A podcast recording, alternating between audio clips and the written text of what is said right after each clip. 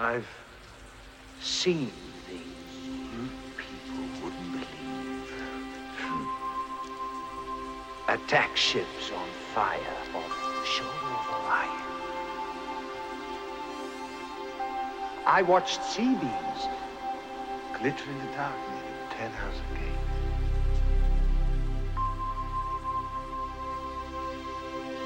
All those moments time. Like tears in rain.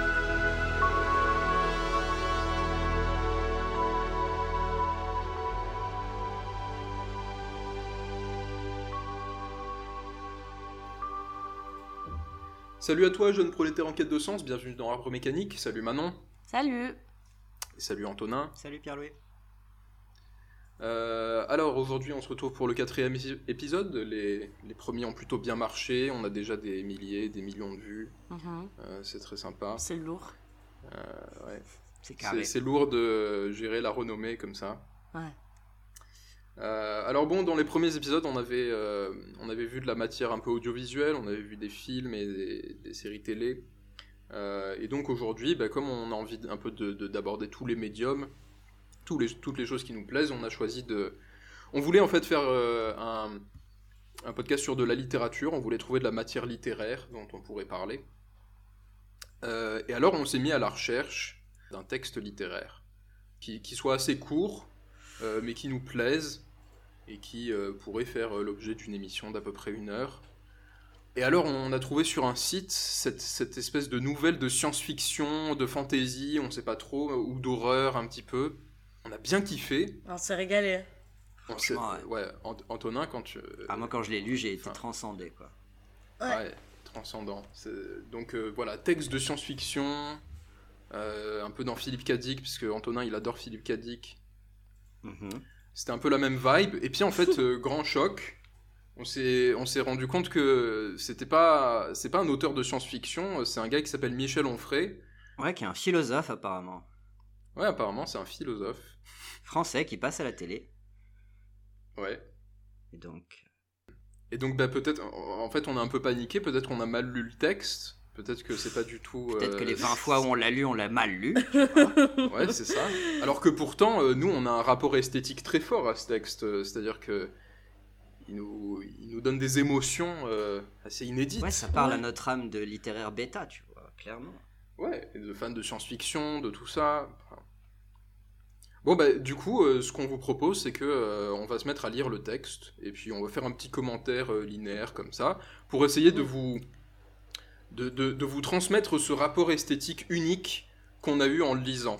Ouais. Et puis chercher un peu le côté philosophique euh, de la chose, parce que. Enfin, moi, je Ouais, chercher pas- où est la philosophie parce qu'on l'a pas trop vu euh, Ouais. quand on l'a lu la première fois. On est un peu passé, enfin, on a des petits cerveaux donc euh, ça nous est On sûrement. comprend passé pas tout. Ouais, ouais, on n'a pas le, Ouais. le gros cerveau de. On n'a pas le, bagage intellectuel. Bon bah ça vous botte Allez Eh ben c'est parti. Bah, je vais lire le premier paragraphe et puis on, on- on s'arrête quand on veut et puis on commente. Alors ça s'appelle Greta la science. Ça parle de Greta Thunberg. Donc je, je commence à lire. François de Rugy s'étant fait rattraper cet été par des homards devenus fous, peut-être parce qu'ils étaient imbibés d'Ikem, a quitté son poste de ministre de l'écologie. J'aurais aimé qu'il soit remplacé par Greta Thunberg, qui, végane, n'aurait jamais pu causer la mort de ces pauvres crustacés géants. Végane et probablement buveuse d'eau, elle ne sort jamais sans sa gourde rouge éco-responsable, comme jadis le commandant Cousteau, avec son bonnet, ou aujourd'hui Christophe Barbier, qui arbore son écharpe rouge, même en temps de canicule, pardon, en temps d'épisode caniculaire. La jeune fille qui ne sourit jamais, comme Buster Keaton à qui elle ressemble tant, ne pourrait donc pas non plus vider la cave du contribuable. Ce serait une garantie de moralisation de la vie politique, après 15 défections depuis le début de son court règne, dont celle de 11 ministres, Manu, c'est-à-dire Emmanuel Macron, tu devrais y songer. Mhm, Intéressant. Intéressant. Je trouve que c'est une entrée en matière assez forte. Franchement, très beaucoup de symbolisme. euh, J'en ai lu pas de mal des nouvelles, Très ouais. pointues. Ouais. Ouais, et franchement, là, ça, rentre dans l'art direct, en gros, si tu veux. Ça te donne directement euh, les... l'ambiance, quoi. Clairement, euh, je sais où on va. Ouais. Ouais. Déjà, tu sais quand c'est écrit, c'est très intéressant, parce que du Ouais. coup, c'est absolument pas daté du tout, tu vois. non, non. Mais on peut retrouver, voilà, il y a un repère historique, c'est-à-dire le, le, le congédiement de François de Rugy. C'est ça. Donc c'est écrit le 23 juillet 2019, hein, pour tous ceux qui, C'est lisent- qui qui se déjà sentent perdus. De Rugy, c'est l'ancien ministre de l'écologie, comme il dit, D'accord, ouais. et qui, est, euh, qui s'est fait épingler pour des frais de bouche euh, payés par tes impôts, quoi. Du coup, en fait, on, on a ce qu'on pourrait appeler une, un, un incipit littéraire, euh, une situation initiale, comme on dit dans les cours de- d'écriture, avec donc un décor qui est planté, et donc avec ce système de- d'objets rouges. Il y, a, il y a une espèce de signalétique générale, donc on a la gourde rouge de Greta Thunberg. Oui, mais elle, c'est la fin de la ligne, rouge. voilà. Elle vient d'une longue lignée de personnes rouges, tu vois, ou d'arbres qui arborent le Ouais. rouge, où on va retrouver Christophe Barbier et le commandant Cousteau. Alors ça. là, voilà, là tout Une le travail d'interprétation, voilà, très longue lignée, et tout le travail d'interprétation est de savoir comment on passe du coq à l'âne, tu vois. Ouais, comment on passe de. bah, quel, quel est le lien À part ce rouge, à part la, la Ouais. couleur rouge, quoi, qui est donc là comme, euh, comme liant littéraire, c'est-à-dire il- les choix sont pas pris euh, au hasard. Euh, Si on lit tous ces personnages par leurs caractéristiques euh, de cette couleur chromatique, euh, c'est qu'il y a une raison, Mhm. euh, nécessairement. Alors qu'est-ce qu'ils qu'est-ce qu'ils ont en commun, Cousteau, Christophe Barbier et Greta Thunberg? Qu'est-ce qu'ils ont en commun? Certainement que je ne les aime pas. Mais alors, voilà, la question que je me pose, c'est pourquoi est-ce qu'on n'est pas remonté jusqu'au bonnet rouge, tu vois? Je me dis, là, il y Ouais. avait une bonne occasion, mais peut-être que justement, les bonnets rouges, on les aime bien. Donc Ouais. peut-être qu'il faut les exclure de cette lignée. le, le bonnet phrygien de Marianne, du coup? Oui. Le bonnet de la révolution. Mais euh, ouais, moi, ce, moi, ce que j'aime bien dans le, dans le. C'est que le premier paragraphe, il est direct euh, dans, dans le discours du réac. Genre, euh, attention, il faut pas dire tant de canicules, il faut Ah ah. parler d'épisodes caniculaires. Genre, Le déjà, le mec commence à être relou. Ouais, Ouais. Mais parce que en plus, comme ça parle de Greta Thunberg, on sait que ça va parler de réchauffement climatique, et donc est-ce qu'il n'y a pas un, un lien? C'est-à-dire qu'aujourd'hui, euh, on n'est plus capable de ne pas relier la, la canicule euh, à- au réchauffement À climatique. C'est-à-dire que maintenant, ouais. quand on dit épisode caniculaire, on- on- ça veut dire que ça revient euh, tous les ans en fait. Ce Mhm. qui est euh, observable, ce qui n'était sûrement pas le cas à son époque, et ce qui est euh, À son très époque. À l'époque de. bah, son époque de lui quand il était jeune. Alors ça, on va en Ah parler oui, oui, de oui, quand il était Je jeune. à ouais. l'époque du commandant Euh, Cousteau, par exemple. Mais, mais euh, en tout cas, aujourd'hui, on, on- on est obligé de, de, de relier cette, cette question de la canicule à la question du réchauffement climatique. Et donc, lui, ça a l'air de pas lui plaire. C'est-à-dire que nous, moi, de mon temps, tu vois, quand c'était une canicule, on disait canicule. On appelait un chat un chat, tu vois Voilà. Aujourd'hui, les mots sont euh, subvertis, on ne peut plus utiliser les mots euh, tels que. Nous sommes dans la novlangue, Enfin- nous ne pouvons plus rien dire. Mais c'est ça, en gros, ouais, il, fait l'exercice de. euh, Il y a, il y a cette, cette gamine, la Greta, qui supervise euh, mon langage, quoi, alors que le gars est sur son propre blog. et- Ouais, donc, donc, Gre- Greta, on, on a effectivement le- la, première, euh, la première introduction de Greta avec une comparaison avec Buster Keaton. Donc, pour ceux qui ne savent pas, c'est un comique, enfin, c'est un cinéaste euh, muet de l'époque de Chaplin. C'est- C'est ça. On recommande ses films d'ailleurs, ils sont très drôles, euh, notamment euh, Sherlock Junior. Et oui, qui a cette caractéristique de ne, De ne jamais de ne sourire. jamais sourire. Mm. De ne jamais sourire à l'écran, Ouais. Euh, mais donc du coup, voilà, on commence par décrire Greta, le personnage principal du texte, comme voilà une fille sans joie, une fille froide, une ça. fille droite, et une fille qui... On euh, pourrait presque dire euh, frigide si on était. Mais bon, ça, on y, on- on y verra, viendra après. euh, oui, mais donc du- coup, là, euh, surtout ce paragraphe, il sert à taper sur le gouvernement Macron et à faire du sarcasme en disant, bah voilà, il faudrait prendre Greta à la place de De Rugy, puisque elle, elle a l'air d'avoir toutes les qualités, tu vois, d'un bon ministre. On commence sur un terrain qui est un peu familier, qui est un peu léger, sarcastique, euh, voilà. Et, et- et en fait, euh, euh, nous, ce qui nous a euh, impressionné dans ce texte, c'est la construction progressive de l'horreur. Du monstre, ouais. Voilà, c'est-à-dire que plus, plus on avance dans le texte et plus on va découvrir le monstre, le, le cyborg qui est Voilà. Greta. Donc je lis la suite. Cette jeune fille arbore un visage de cyborg qui ignore l'émotion. Ni sourire, ni, ni rire, ni étonnement, ni stupéfaction, ni peine, ni joie. Elle fait songer à ces poupées en silicone qui annoncent la fin de l'humain et l'avènement du post-humain. Elle a le visage, l'âge, le sexe et le corps d'un cyborg du troisième millénaire. Putain, Son enveloppe est neutre. Elle est hélas ce vers quoi l'homme va. Ah. Voilà. Exactement, Manon. Oh. Là, on est saisi, on est saisi. euh, Ah ouais. Ça fait peur déjà. Ça, ouais, je suis pas bien là. Ouais. Euh, donc voilà, Michel poursuit la description de son personnage principal. Ouais, ouais. Mais la, dé- la définit par l'absence. C'est ça qui est important aussi. C'est que, genre, Ouais, elle n'est. Ce qui la définit en tant qu'humaine, c'est qu'elle n'est pas elle humaine. n'est pas. Tu ouais. vois. C'est ce Hmm. qu'elle n'a pas. C'est tout ce qu'elle n'a pas. C'est tout ce Ouais. qu'elle n'a pas. Et tout ce qu'elle n'a pas, c'est ce que nous aurons plus tard, tu vois. C'est une annonce. Greta, elle est un présage. C'est un présage de la fin de l'humanité, en fait. J'ai l'impression Mhm. pour Michel. Non, non, mais euh, enfin, moi, euh, ce, qui me, ce qui me marque le plus euh, dans, ce, dans ce petit paragraphe, c'est euh, le, le visage, l'âge, le sexe Ah ah. et le corps d'un cyborg Mhm. du troisième millénaire. Genre, Est-ce que ça veut dire qu'elle est asexuée? Est-ce que ça veut Oui. dire qu'elle est. Elle est Ouais. neutre. Son enveloppe est neutre. Ouais, mais qu'elle soit, qu'elle soit, qu'elle soit, qu'elle soit asexuée ou pas, euh, on en revient quand même au fait qu'on est en train de parler de son sexe. Tu vois, Ouais, ça, ça, non, Oui. sûr, Et qu'on est en train de parler de, Euh, sexe. peu importe la façon dont on le décrit, c'est quelque chose qui paraît important quand même. Oui, surtout Ouais. qu'en 2019, elle a 16 ans, il me semble. Donc, bon, Oui. sur un Mais ça, on le peu- dit pas dans ce paragraphe, ça, on va le dire Non, plus tard. on peut 16 pas se permettre de le dire là tout de suite. Après, pour reprendre le truc de la science-fiction, là, on est quand même, dès, dès le deuxième paragraphe, on est les deux pieds dedans, tu vois. Euh, là, on parle de, Ouais. de l'humain du troisième millénaire qui a été borgisé, tu vois, qui maintenant est plus machine, comme. Ouais, c'est- Dark Vador, c'est Terminator, ça, convoque toutes ces images-là. C'est Dark Vador, ouais, plus. Cyborg. Euh, ouais, Cyborg, euh, oui, je sais pas la Le, différence. bah, le, euh. cyborg, c'est un humain qui est, de- qui est devenu machine, tu vois, par fusion avec la mécanique. Le. Terminator, c'est purement un robot, si on veut être pédant. Ok, avec juste, euh, avec juste de la silicone. Bah oui, parce qu'on pa- on parle aussi des.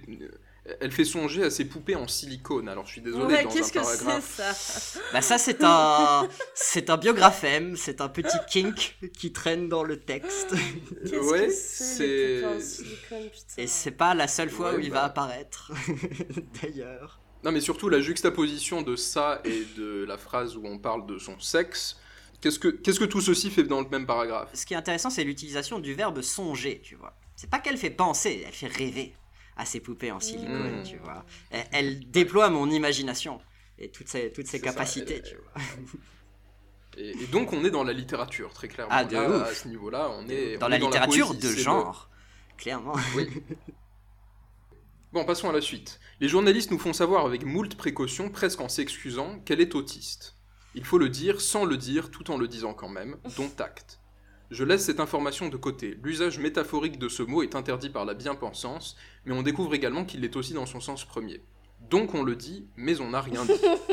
Ça, ça c'est la voilà. grande littérature. Voilà, là, là, là. là, il y a quand même, genre, il y a, il y a de la maîtrise. Je suis désolé, il y a de la maîtrise. Ah ouais, là, il y a de la matière, tu vois, dans ce paragraphe, ça, il Mhm. est chargé, quoi. Alors, première question que je pose. L'usage métaphorique de ce mot, donc le mot autiste, est interdit par la bien-pensance. Oui. Euh, quel est l'usage métaphorique du mot autiste Alors, je vais me permettre d'être un peu choquant, mais il me semble que c'est pour dire débile mental. euh, ouais. Euh, Enfin, en fait, c'est qu'il est en train de dire que aujourd'hui, à cause de la bien-pensance, en fait, voilà, disons, disons ça, c'est que il nous parle de la bien-pensance. Donc la bien-pensance, c'est cette force, c'est cette, cette église, cette cabale de, de dominants qui nous empêche aujourd'hui de penser, qui nous empêche de Qui de restreignent dire ce notre a- pensée. Qui limite notre, nos concepts. Et donc, si là on est dans une. euh, Justement, si on était dans un pamphlet revendicatif, euh, il faudrait se demander, c'est-à-dire qu'on on- on dirait l'usage méta- métaphorique de ce mot est interdit, et puis ensuite on définirait l'usage métaphorique. Mais là, il est absent, Oui. l'usage métaphorique en, en question. Bah, il n'est pas absent, Donc- c'est-à-dire qu'il est sous-entendu et implicite. Les vrais savent. Les vrais savent qu'avant, on pouvait le dire pour dire ce qu'on ne peut plus dire. On pouvait dire qu'un autiste, faut pas l'amener sur un plateau télé. Parce un autiste, même, faut pas c'est le laisser prendre des décisions, toi-même tu sais. Un autiste, il est Ouais. autiste, le pauvre.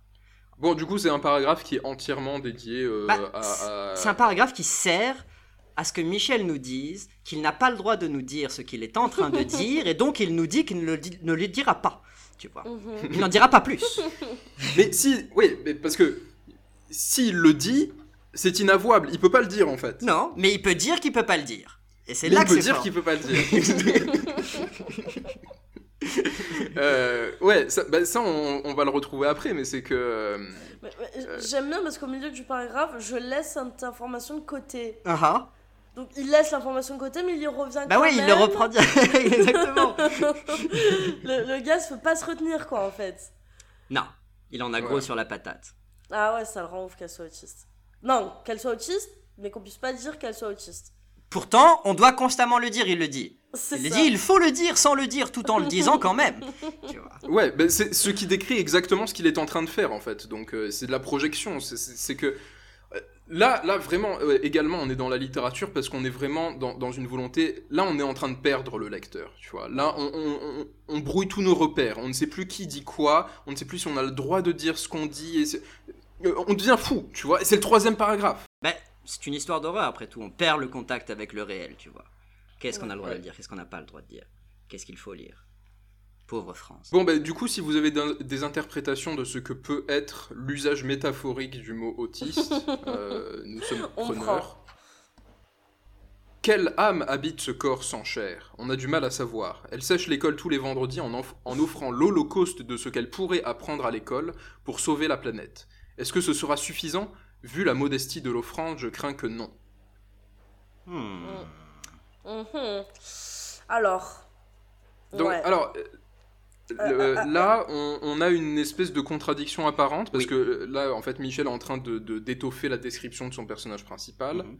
Euh, ou de son sa figure monstrueuse. Ouais, c'est son euh, protag, clairement, son protagoniste. Ouais, mais c'est le, c'est le requin des dents de la mer, c'est-à-dire c'est qu'il faut pas qu'on le, qu'on le voit en entier, tu vois, il faut qu'on devine ses caractéristiques, mais qu'on ne sache pas exactement l'envisager en entier, tu vois. Et, et donc là, elle, elle est sans chair, ce qui est bizarre, c'est une contradiction avec ce qui a, dit, ce qui a été dit plus haut, c'est qu'avant elle était justement Sans âme. euh, sans âme, sans sourire, et là elle est sans chair. Bah, Mais vous êtes sûr qu'il s'est relu Parce que quelle âme habite ce corps sans non chair seulement il s'est relu, mais il s'est relu publiquement. Il en a fait une lecture publique sur son, sur C'est son vrai YouTube. Ouais, ouais, bien sûr. Oh, putain, Il en est très fier de ce texte. Et il l'a fait récemment, hein, la lecture. hein, Alors que le texte a deux Aïe, ans. aïe. Donc oui, oui, il s'est relu, t'inquiète. Après, si t'arrives pas à comprendre, disons, euh, les- la profondeur de sa pensée, ça en dit plus long sur toi que sur lui, maintenant. Ouais, c'est vrai.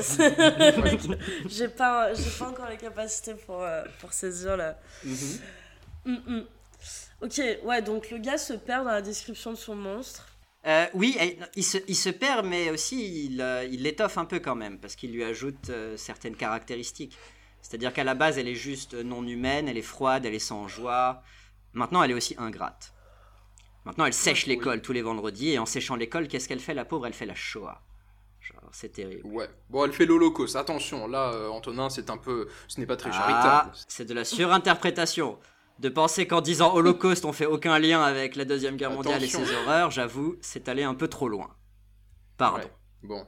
Euh, et alors, ben là, on, on- on a, alors ça préfigure une ambivalence qu'on va voir euh, plus tard aussi, c'est que euh, il dit la modestie de l'offrande, c'est-à-dire que bon, je sacrifie ce que je pourrais apprendre à l'école, mais ce que je pourrais apprendre à l'école en même temps, C'est euh, pas. C'est pas grand-chose. Ouais, c'est Ouais. pas grand-chose.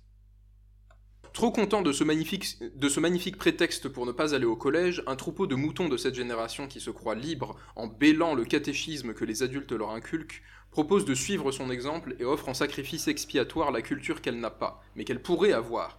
Si d'aventure elle allait à l'école, encore que, si c'est pour y apprendre les bives aigrétasques.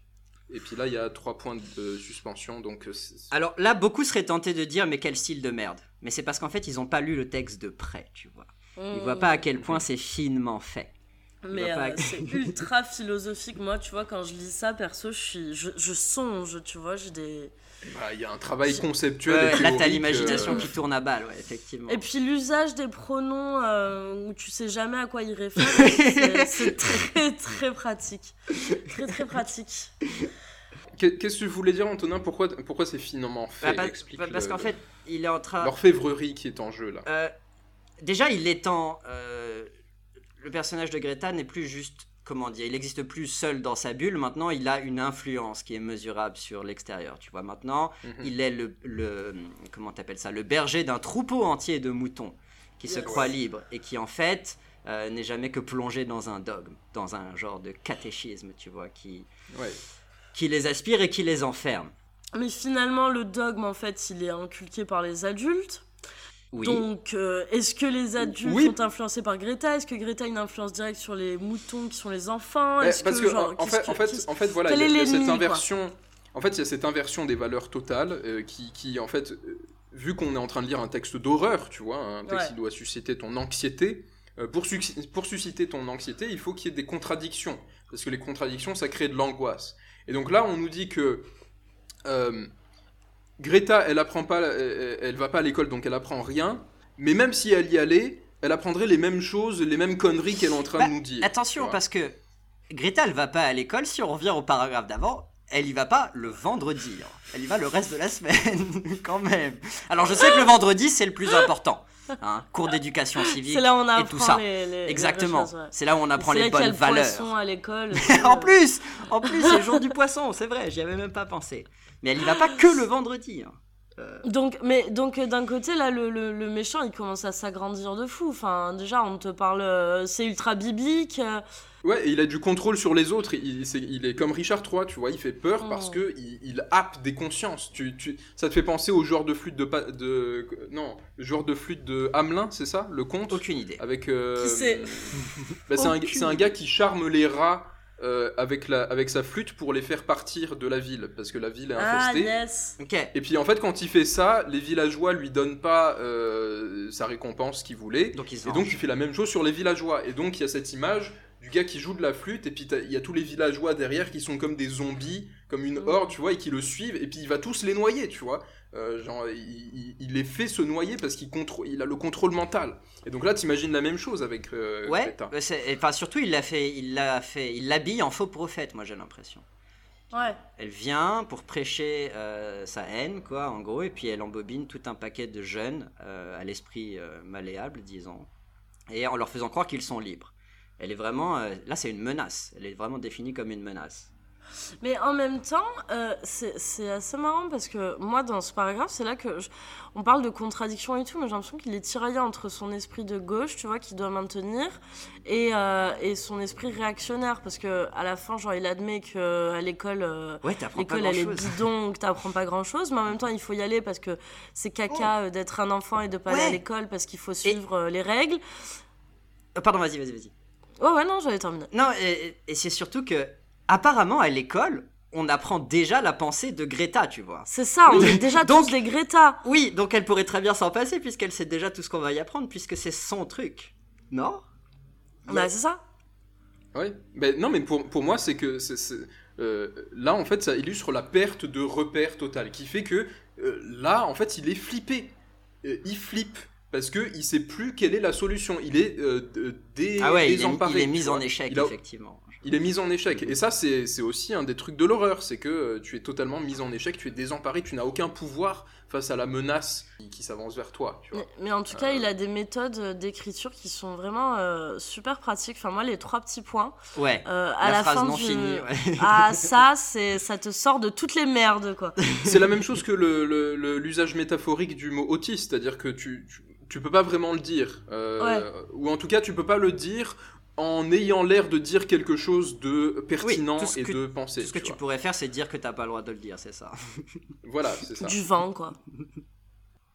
Euh, Ouais, c'est- c'est- on- on- on- j'ai pas le droit de dire que euh, Greta est autiste, euh, donc on m'empêche de penser. Mais si jamais tu le dis, là on va s'apercevoir que euh, on va s'apercevoir que tu penses pas en fait, Mhm. Euh, que, que tu fais autre chose, que tu fais juste l'insulter, que tu, Oui, et tu puis. fais une insulte validiste, tu vois, que t'es méprisant. Oui, et puis je suis tiraillé entre le fait que c'est ingrat de sa part de pas aller à l'école et en même temps que voilà, à l'école, de toute façon, on lui apprendrait à sécher l'école, j'ai l'impression. Bon, lisons la suite pour savoir si ces contradictions vont être euh, résolues ou pas. Dépassé. La cyborg suédoise a même annoncé qu'elle prévoyait de prendre une année sabbatique pour sauver la planète. En effet, pourquoi apprendre des choses à l'école quand on sait déjà tout sur tout?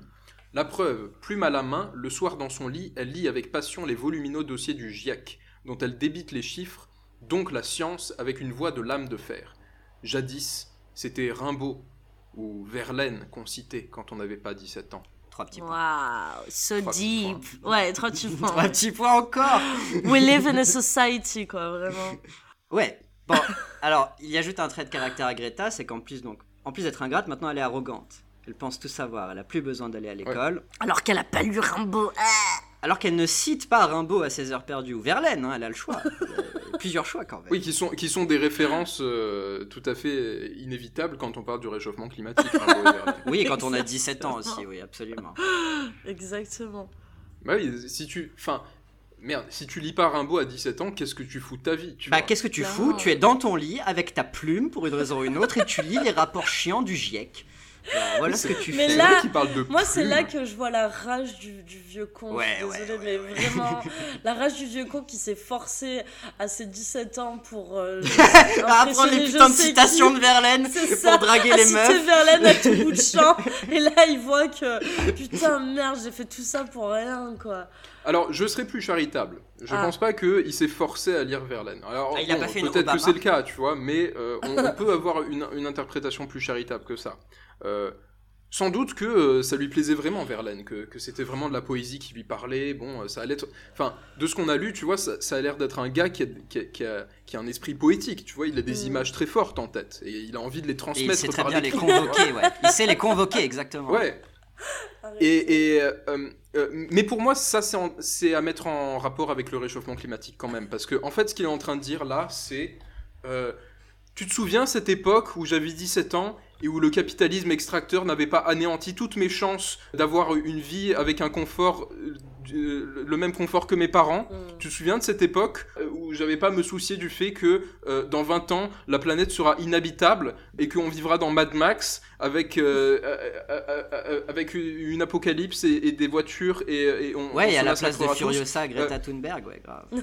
Voilà, et Greta Thunberg en chef de guerre à la place de Furiosa, de- exactement.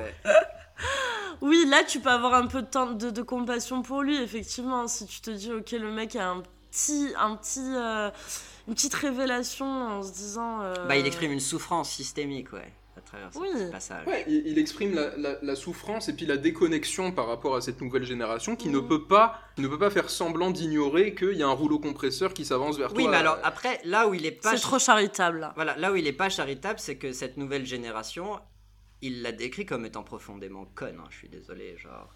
Ah bah oui. Euh, à l'époque, Oui, on mais avait de la véritable intelligence, tu vois. À l'époque, on s'instruisait, on lisait les grands poètes.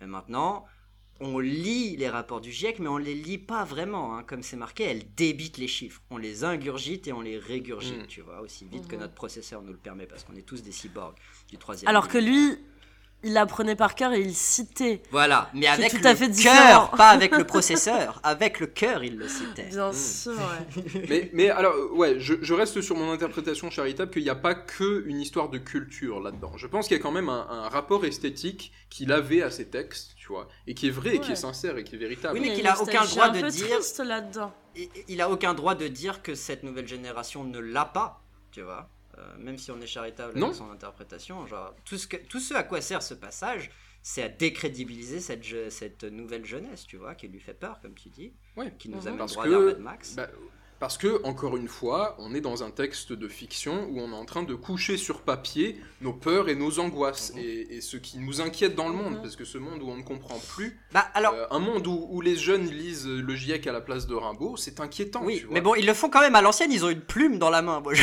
ça me, vraiment, ça me perturbe. vrai. ça me perturbe. C'est vrai que c'est très perturbant. ouais. C'est très. Il y a. il Ouais, y a- Ça fait peur d'être dans sa tête, quoi. ouais. Un peu. Bah, ouais. on, on- on sent que dans, dans sa tête, il y a des images qui foisonnent, qui sont très foisonnantes, Ouais. tu vois. Euh, et, qui, et on aimerait bien. ouais, Poignante. on- Ouais, c'est poignant, c'est poignant. C'est tranchant comme la lame de métal de la voix de fucking Greta. Mhm. Ouais. Tu vois, même avec son texte de merde, t'arrives à faire mieux. euh. Bah, mais en même temps, sans lui, comment est-ce que je pourrais euh, convoquer les images C'est lui euh, qui agite mon imagination, tu vois? C'est l'auteur. C'est l'auteur. Ma- maintenant, c'est pas un texte de merde. Non, pardon. Pardon. Comment ça, vrai. C'est la littérature. Ça pourrait être publié dans Weird Tales, le truc. euh. Ou dans F, exactement. Pardon.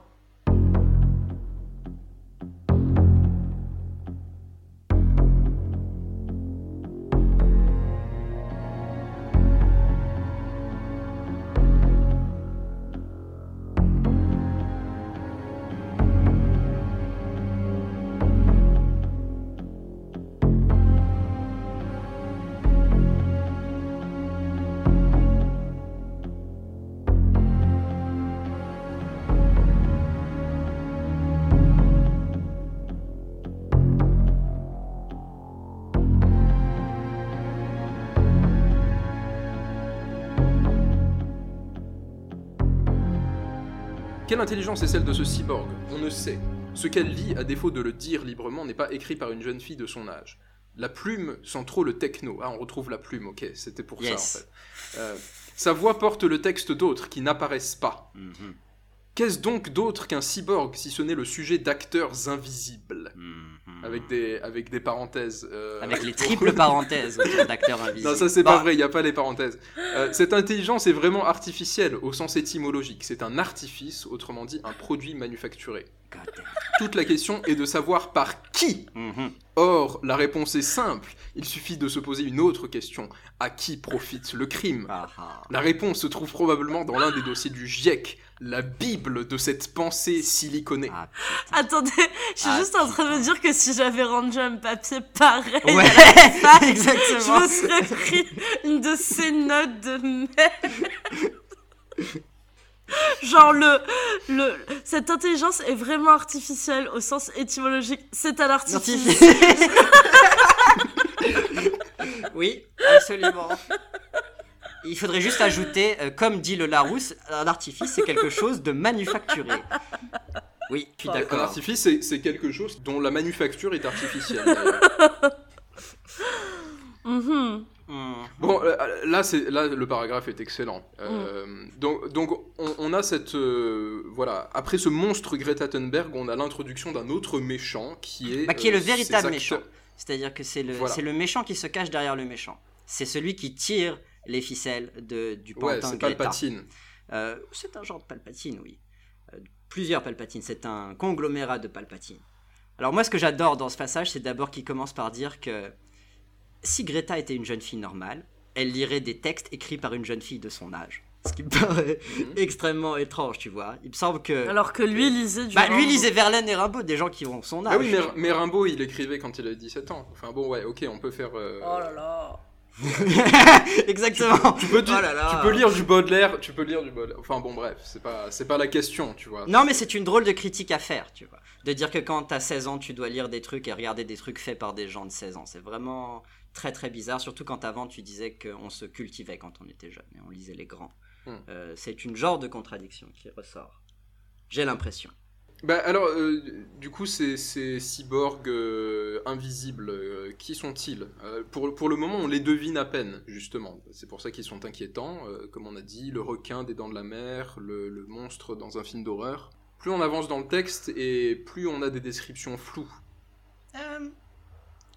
Oui, ça va se préciser, mais effectivement, là se dessine un genre de super méchant, nébuleux, invisible, euh, mais qui tire les ficelles, qui est quand même en plein contrôle, tu vois. Ouais, et c'est lui qui oblige Greta à lire des dossiers du GIEC, tu vois. En fait, donc il y a une espèce, il y a une Plus sorte qu'à de les lire, à les réciter en public. Ouais. Ouais. Ouais. Euh, et ça, c'est très, très, très flippant, la possession dans les, dans les films d'horreur. euh, quand... Oui, la perte de l'agence en général, ouais, absolument. Ouais. Euh, et, et- et- et donc là, il y a. il y a- Mais, mais qu'est-ce qui. Moi, ce qui est intéressant, c'est quand même comment. euh, en sourdine, le, le narrateur se met en valeur, tu vois. C'est que lui, ça lui a mis la, pu- la puce à l'oreille, tu vois. Que la plume Mhm. sente trop le techno, tu vois. Là, on a un fin Ah. limier, un mec qui remonte la trace, tu vois. C'est ça. Oui, il y a, il y a un truc de roman policier. Ouais, exactement. Il y a un hmm, truc du privé qui, genre, envers et contre tout, va remonter la piste et va trouver le véritable coupable, même au, pr- au prix de sa vie, généralement. Oui, c'est vrai quand on le lit comme ça. Attends. Cette intelligence est vraiment artificielle, mon cher Watson. Au sens étymologique, c'est un artifice. Mhm. Autrement dit, c'est un produit manufacturé. C'est élémentaire Et Oui, c'est mais- un tellement bon détective qu'après il nous dit Or, la réponse est simple. Il suffit de se poser une autre question. La réponse ça. se trouve probablement. Genre, tu sais pas où elle est la putain de réponse. La genre. déduction, mon cher Watson. La déduction. Oui, mais t'es comme Watson, tu te sens comme un con et t'attends la réponse. T'es là, ouais, alors, du coup, Grave. c'est quoi? Allez, allez, dis-moi Jetons-nous dans la suite Non, non, du non, non, juste avant, juste avant, euh, on- on continue à, à construire le culte de Greta parce qu'on on a dit que c'était une fausse prophète euh, qui récite les discours d'autres et tout. Et là, on a fait des rapports du GIEC. euh, je sais pas pourquoi on s'accroche à ça, mais on a fait des rapports du GIEC, la Bible de cette pensée siliconée. Là, on est vraiment en train d'en Oui, faire une religion, tu vois. Le truc de Greta, Ouais. c'est de la religion, Ouais, c'est la religion du troisième millénaire. tu vois. Mhm. La religion Et on du revient silicone. au. On revient, ouais, on revient à cette idée de la poupée, du silicone. Et là, ça fait peur. Ça ouais, c'est cyberpunk. C'est la Ouais, nouvelle et ça pensée. convoque ces mêmes images de, de, de, de la cabale du cercle de, de manipulateurs. On imagine les gars dans Tintin, là, avec, euh, qui sont habillés en Ku Klux Klan, là, euh, qui, qui vont dans les souterrains pour faire des réunions secrètes. Tu sais quoi Euh, Moi, je suis on même plus paranoïaque que ça. J'imagine un ensemble d'intelligence artificielle, tu vois, qui programme directement Greta depuis. C'est même plus des humains qui le font. C'est genre, Hmm. c'est un système automatisé de destruction de l'humanité. Et ça me régale personnellement. Que dit ce corps qui est un anticorps, cette chair qui n'a pas de matière, cette âme qui fait la grève de l'école, cette intelligence ventriloquée? Ce que les adultes de la bien-pensance progressiste débitent depuis des décennies. Alors là, Pas con. Ouais, alors donc, le, le- donc là elle a plus de corps, donc là on, on sait plus. non mais là, c'est- là c'est elle est pleinement c'est- le monstre. Elle est faite de contradictions. Le corps qui est un Ah, anticorps, ouais. la chair qui n'a pas de matière, l'âme qui fait la grève de l'école. Là, c'est une drôle, c'est une drôle de manière de voir la contradiction. L'âme qui ne va pas Ouais, l'école. l'âme, tu vas pas aller- tu vas pas à l'école, t'as pas d'âme. C'est- Exactement. c'est- C'est très C'est progressif. de l'école qui part. te donne ton âme. tu vois. Ouais, Ouais, d'accord.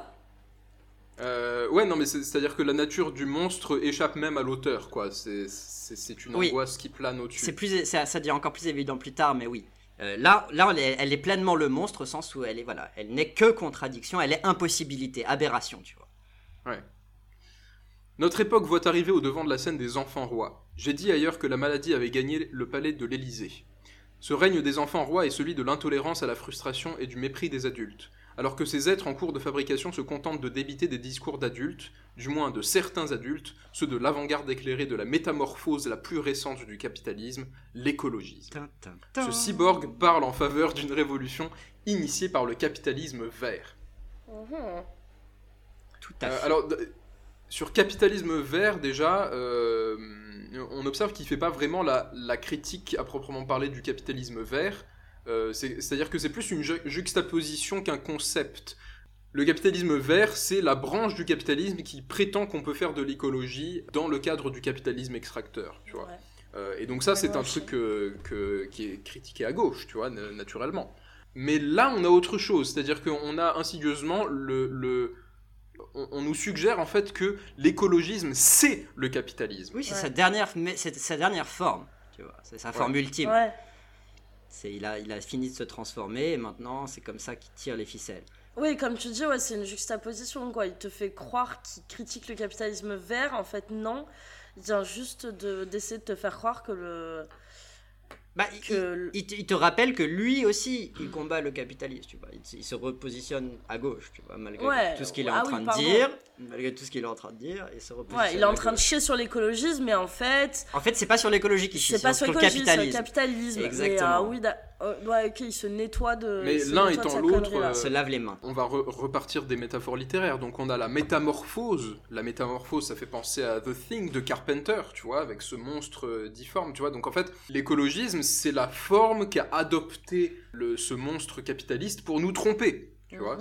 c'est le chien dans The Thing. Pour nous ce manipuler. truc, euh, c'est pour Ouais, ça que. Greta n'a pas de forme en fait. C'est parce que comme le capitalisme, elle est capable de se métamorphoser et euh, de prendre toutes les formes les plus pernicieuses. les formes les plus neutres, n'est-ce pas Pour nous avoir. Mais en tout cas, il faut quand même dire qu'à partir de ce paragraphe, ça y est, là on est en plein dans la théorie du complot. Là, c'est. Ah ouais, là ça part en couille. Là, c'est tout cas, évident. euh, Non, mais pour moi, on y était déjà. Non, non, non, mais là c'est euh, explicite puisqu'on a enfin, on a enfin nommé l'ennemi, tu vois, c'est l'écologie, quoi, le capitalisme vert. Donc Non mais attends, il y a ça, mais il y a aussi, euh, je suis désolée, mais tout ce qui vient avant. D'ailleurs, ces paragraphes sont très intéressants parce qu'ils sont trop mal découpés. Genre, tu fais des paragraphes où, genre, euh, les trois quarts, tu me parles euh, de cette espèce de dichotomie, de cette antagonisation, genre enfant-adulte, euh, Ouais. la guerre des enfants, la guerre des adultes, et puis après, tu en arrives euh, au capitalisme vert. Mais euh, je suis désolée, mais le discours de vieux con, déjà quand tu vois le mot enfant roi, genre. Oui. Alors voilà, c'est ça qui est intéressant, c'est que il est en train de nous dire aussi là Respectez que les adultes, je suis vieux, écoutez-moi, C'est genre, ça, c'est moi qui les la adultes. vérité. Respecter l'école, mais il est aussi en train de dire que, comme il a dit au début, que Greta c'est un présage, c'est un présage de là où va l'humanité, mais plus spécifiquement, là c'est le signe que notre société est en plein déclin, tu vois. Là on est en full réactionnaire.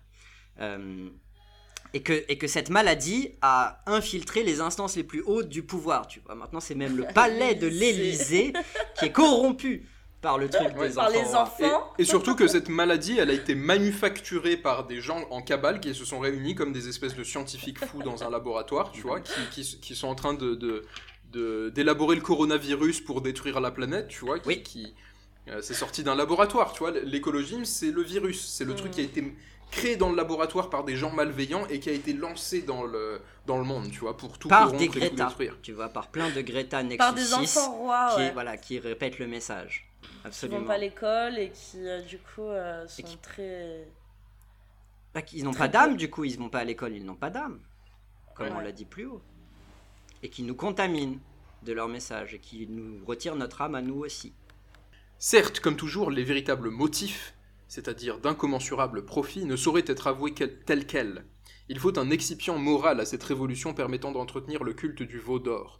Et quoi de mieux que le projet de sauver une planète en danger de mort? Ouais, là, là on, est, on est encore plus profondément dans le complot. Ah là, ouais, là, là, ça me fait peur. Ah ouais, ouais, mais depuis le paragraphe d'avant, ça y est, on est en plein dedans. Effectivement. Et encore une fois, là, il te rappelle qu'il est de gauche, tu vois. Comme il a commencé tout à l'heure, il te dit... ah, Oui, en tant que grand penseur de la gauche, Ah ah. euh, moi je vous, je vous explique qu'en fait la catastrophe écologique, le réchauffement climatique, ça c'est juste une histoire, c'est un mensonge, c'est une toile qu'on a tissée pour nous manipuler en fait, et pour continuer à faire un max de profit, parce que Parce qu'à la fin, il y a que ça, Oui. le max de profit. C'est le seul véritable motif, comme il le dit. C'est le Ouais, culte ça, du parce veau que d'or. lui, il peut pas croire que, il peut pas croire que quelqu'un veuille défendre euh, des valeurs auxquelles il tient, quoi.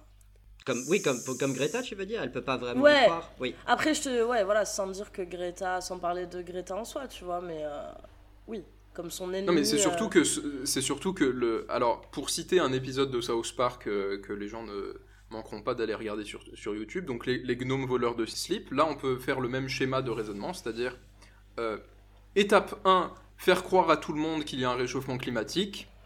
Étape 2, étape 3, le profit. C'est précisément ce qui nous arrive. voilà. C'est voilà, on va leur faire croire qu'il y a un réchauffement climatique et comme ça ben on va se faire un max de Max Comme ça, profit. Et bon, il faut quand même rappeler que c'est évident, mais on peut quand même le dire, qu'il est d'une mauvaise foi profonde, parce que c'est quand même un des trucs que Greta, le cyborg, arrête pas de dénoncer, ce truc, le culte du veau d'or. Mm. Euh, le, le culte de la croissance éternelle et toutes ces conneries, Oui. tu vois. Donc il est quand même particulièrement de mauvaise foi, mais on le comprend parce que euh, ça va pas dans le sens de son récit d'horreur, tu vois, c'est normal. Il faut Ouais, bien évincer ce genre de Bah, il détails. faut, faut, faut bien faire une, faut bien, euh, comment on appelle ça, une licence artistique. euh, Ouais. Dans un film, bon, tu- on prend quelques libertés avec la réalité historique, sinon c'est moins excitant, tu vois. Et C'est- oui, c'est- on est là pour c'est s'amuser. quand licence créative. Exactement. s'amuser, ouais. Euh, cette jeune fille de 16 ans qui prévoit de ne plus aller à l'école puisqu'elle parle au nom de la science ignore qu'un philosophe qui s'appelle Hans Jonas a rédigé il y a bien longtemps le logiciel avec lequel fonctionne son intelligence artificielle. Alors là, c'est là, là je suis désolé, mais c'est encore une fois très étrange. C'est genre, il arrête pas de nous dire que Greta, elle fait que répéter les choses, qu'elle fait que télécharger le machin qu'elle recrache, et après il lui dit oui, mais quand même, ce qu'elle dit, c'est pas elle qui l'a écrit, tu vois, mais comme une critique, tu vois. Alors que depuis le début, il a asséné que c'était déjà le cas et que ça ne fonctionnait que comme ça. En fait, tout ce qu'il veut nous dire, c'est moi je connais la référence, moi je connais Non, mais moi, je sais Hans tout. Jonas. Ouais, voilà, parce que Ouais, moi je suis allé à l'école le vendredi. Mais ah, ouais, c'est ça, en fait, c'est pour ça qu'il rage sur elle. À un moment, il dit c'est madame, je sais tout. Mais c'est parce que c'est lui, monsieur, je sais tout. Ça l'énerve, genre. Bah, ce qui l'énerve, c'est de pas avoir tout un troupeau de moutons autour de lui, même si à mon avis Mais c'est déjà c'est le ça, cas. tu il vois. est jaloux. Oui, je pense. Ouais, non, très clairement. Bah, parce que en plus, quand tu observes Michel Onfray, alors faut voir son interview sur Thinkerview par exemple, qui dure 2h30, où le- le- l'intervieweur a même pas lancé, il se lance tout seul. Euh, il, il- il- il parle, il parle. Il est presque n'a aucun- automatisé, n'est-ce pas Ouais, ben on pourrait peut-être euh, dire que c'est un cyborg, non Euh, On pourrait peut-être retourner la chose. Mais euh, non, mais la façon dont il fonctionne, c'est très clairement l'étalage du capital cu- culturel accumulé. Tu vois, c'est moi je sais, moi j'ai lu, et prioritairement, si moi j'ai lu des trucs par rapport à toi, ça me donne un avantage. Euh, et donc je devrais, on devrait pas occuper la même place, tu vois. Moi je suis allé à l'école, toi non. Donc déjà, de facto, tu vois, Attends, on- n'est pas c'est euh, même pas que t'es même- pas allé à l'école. Parce que là, on pourrait dire, ah, t'as pas eu la chance d'aller à l'école. Tu refuses d'aller à l'école. C'est genre, c'est un choix volontaire de pas aller à l'école. C'est vraiment là la Tu critique. refuses d'aller à, à cette école où on t'enseigne des trucs pourris qui servent à rien et qui vont. Oui, mais qui aurait fait de te- toi quelqu'un d'intelligent au même titre que moi, étrangement. Ouais. Ou quelqu'un qui a des bonnes valeurs comme moi, genre qui accepte d'aller à l'école même si euh, j'apprends des trucs inutiles, quoi. Faut faire Ouais. les choses bien, en fait. C'est ça qui l'énerve. Il faut, faire, il faut respecter les règles, la Mhm. procédure, les Ouais. normes. Et il faut respecter surtout la hiérarchie des valeurs. C'est-à-dire, il faut pas, euh, il faut pas considérer que les gens qui, qui lisent des chiffres, tu vois, sont au même niveau que les gens qui lisent Rimbaud. Exactement. Euh, en C'est plus- Michel Senpai, connard. Bah, euh, Michel Sensei, Michel Sama. Michel Sama. Et, et puis là, là, tu captes que. Bon, au début, ça l'arrangeait pas trop d'admettre qu'elle avait 16 ans, parce qu'il a quand même parlé de son sexe. de euh, son corps il a quand même ouais, ouais. parlé- Ouais, de ça aurait été un petit peu. silicone euh, Et, et là, bon, il, com- là, là, il commence à avouer qu'elle a 16 ans. Tu vois que ce grand ennemi qu'il Oui. a dressé et Oui. contre qui il avait si peur, Oui, c'est une jeune fille de 16 ans. C'est vrai que c'est important, la distance qui existe entre la mention de son sexe et la mention de son âge. On est à Ouais. 7 paragraphes de distance parce que quand même, hein, C'est quand même. on écrit de la fiction, mais on- il y a des choses Ouais. qu'on dit qu'on n'a pas le droit de dire. Donc je vais vous juste vous le dire que je vais pas le dire, d'accord? Bon, alors c'est quoi ce truc de Hans Jonas du coup? Ah dans oui. le principe de Ouais, dans le principe de responsabilité de 1979, Jonas fait savoir quand fait fait avoir, il y a marqué fait avoir, il s'est pas relu. Hmm. Fait savoir, j'imagine. Oui. Euh, Jonas fait savoir qu'en matière de survie de la planète, il s'agit d'en finir avec la raison des lumières qui n'a rien produit sinon des catastrophes et qu'il faut désormais opter pour une heuristique de la peur. Autrement dit, il faut dramatiser, inquiéter, amplifier, exagérer, faire peur, c'est-à-dire tout le contraire de penser, examiner, réfléchir, débattre. On ne pense plus, on récite. On n'examine plus, on assène. On ne réfléchit plus, on psalmodie. On ne débat plus, on insulte. On excommunie, on anathémise, on ventile. Ça a fini tellement mal. Genre, si c'était juste Parfait. arrêté à anathémise, on On ventile. ventile. Bah oui, parce que le processeur chauffe. Hein. On est tous des cyborgs maintenant. Bah, ce, qui est, ce qui est fou déjà, c'est que le truc de Hans Jonas là qui décrit, c'est le concept du développement durable. Donc bon, il va pas le dire parce que on peut pas dire que le développement durable c'est une heuristique de la peur, mais c'est ça qu'il est en train de définir. C'est le truc du développement durable. Bah, C'est-à-dire que, euh, en, en fait, euh, inquiéter, amplifier, exagérer, c'est quand on te dit de mettre tes cartons dans la poubelle jaune, c'est ça? Non, juste quand on te dit que les générations d'aujourd'hui ont une responsabilité pour les générations futures.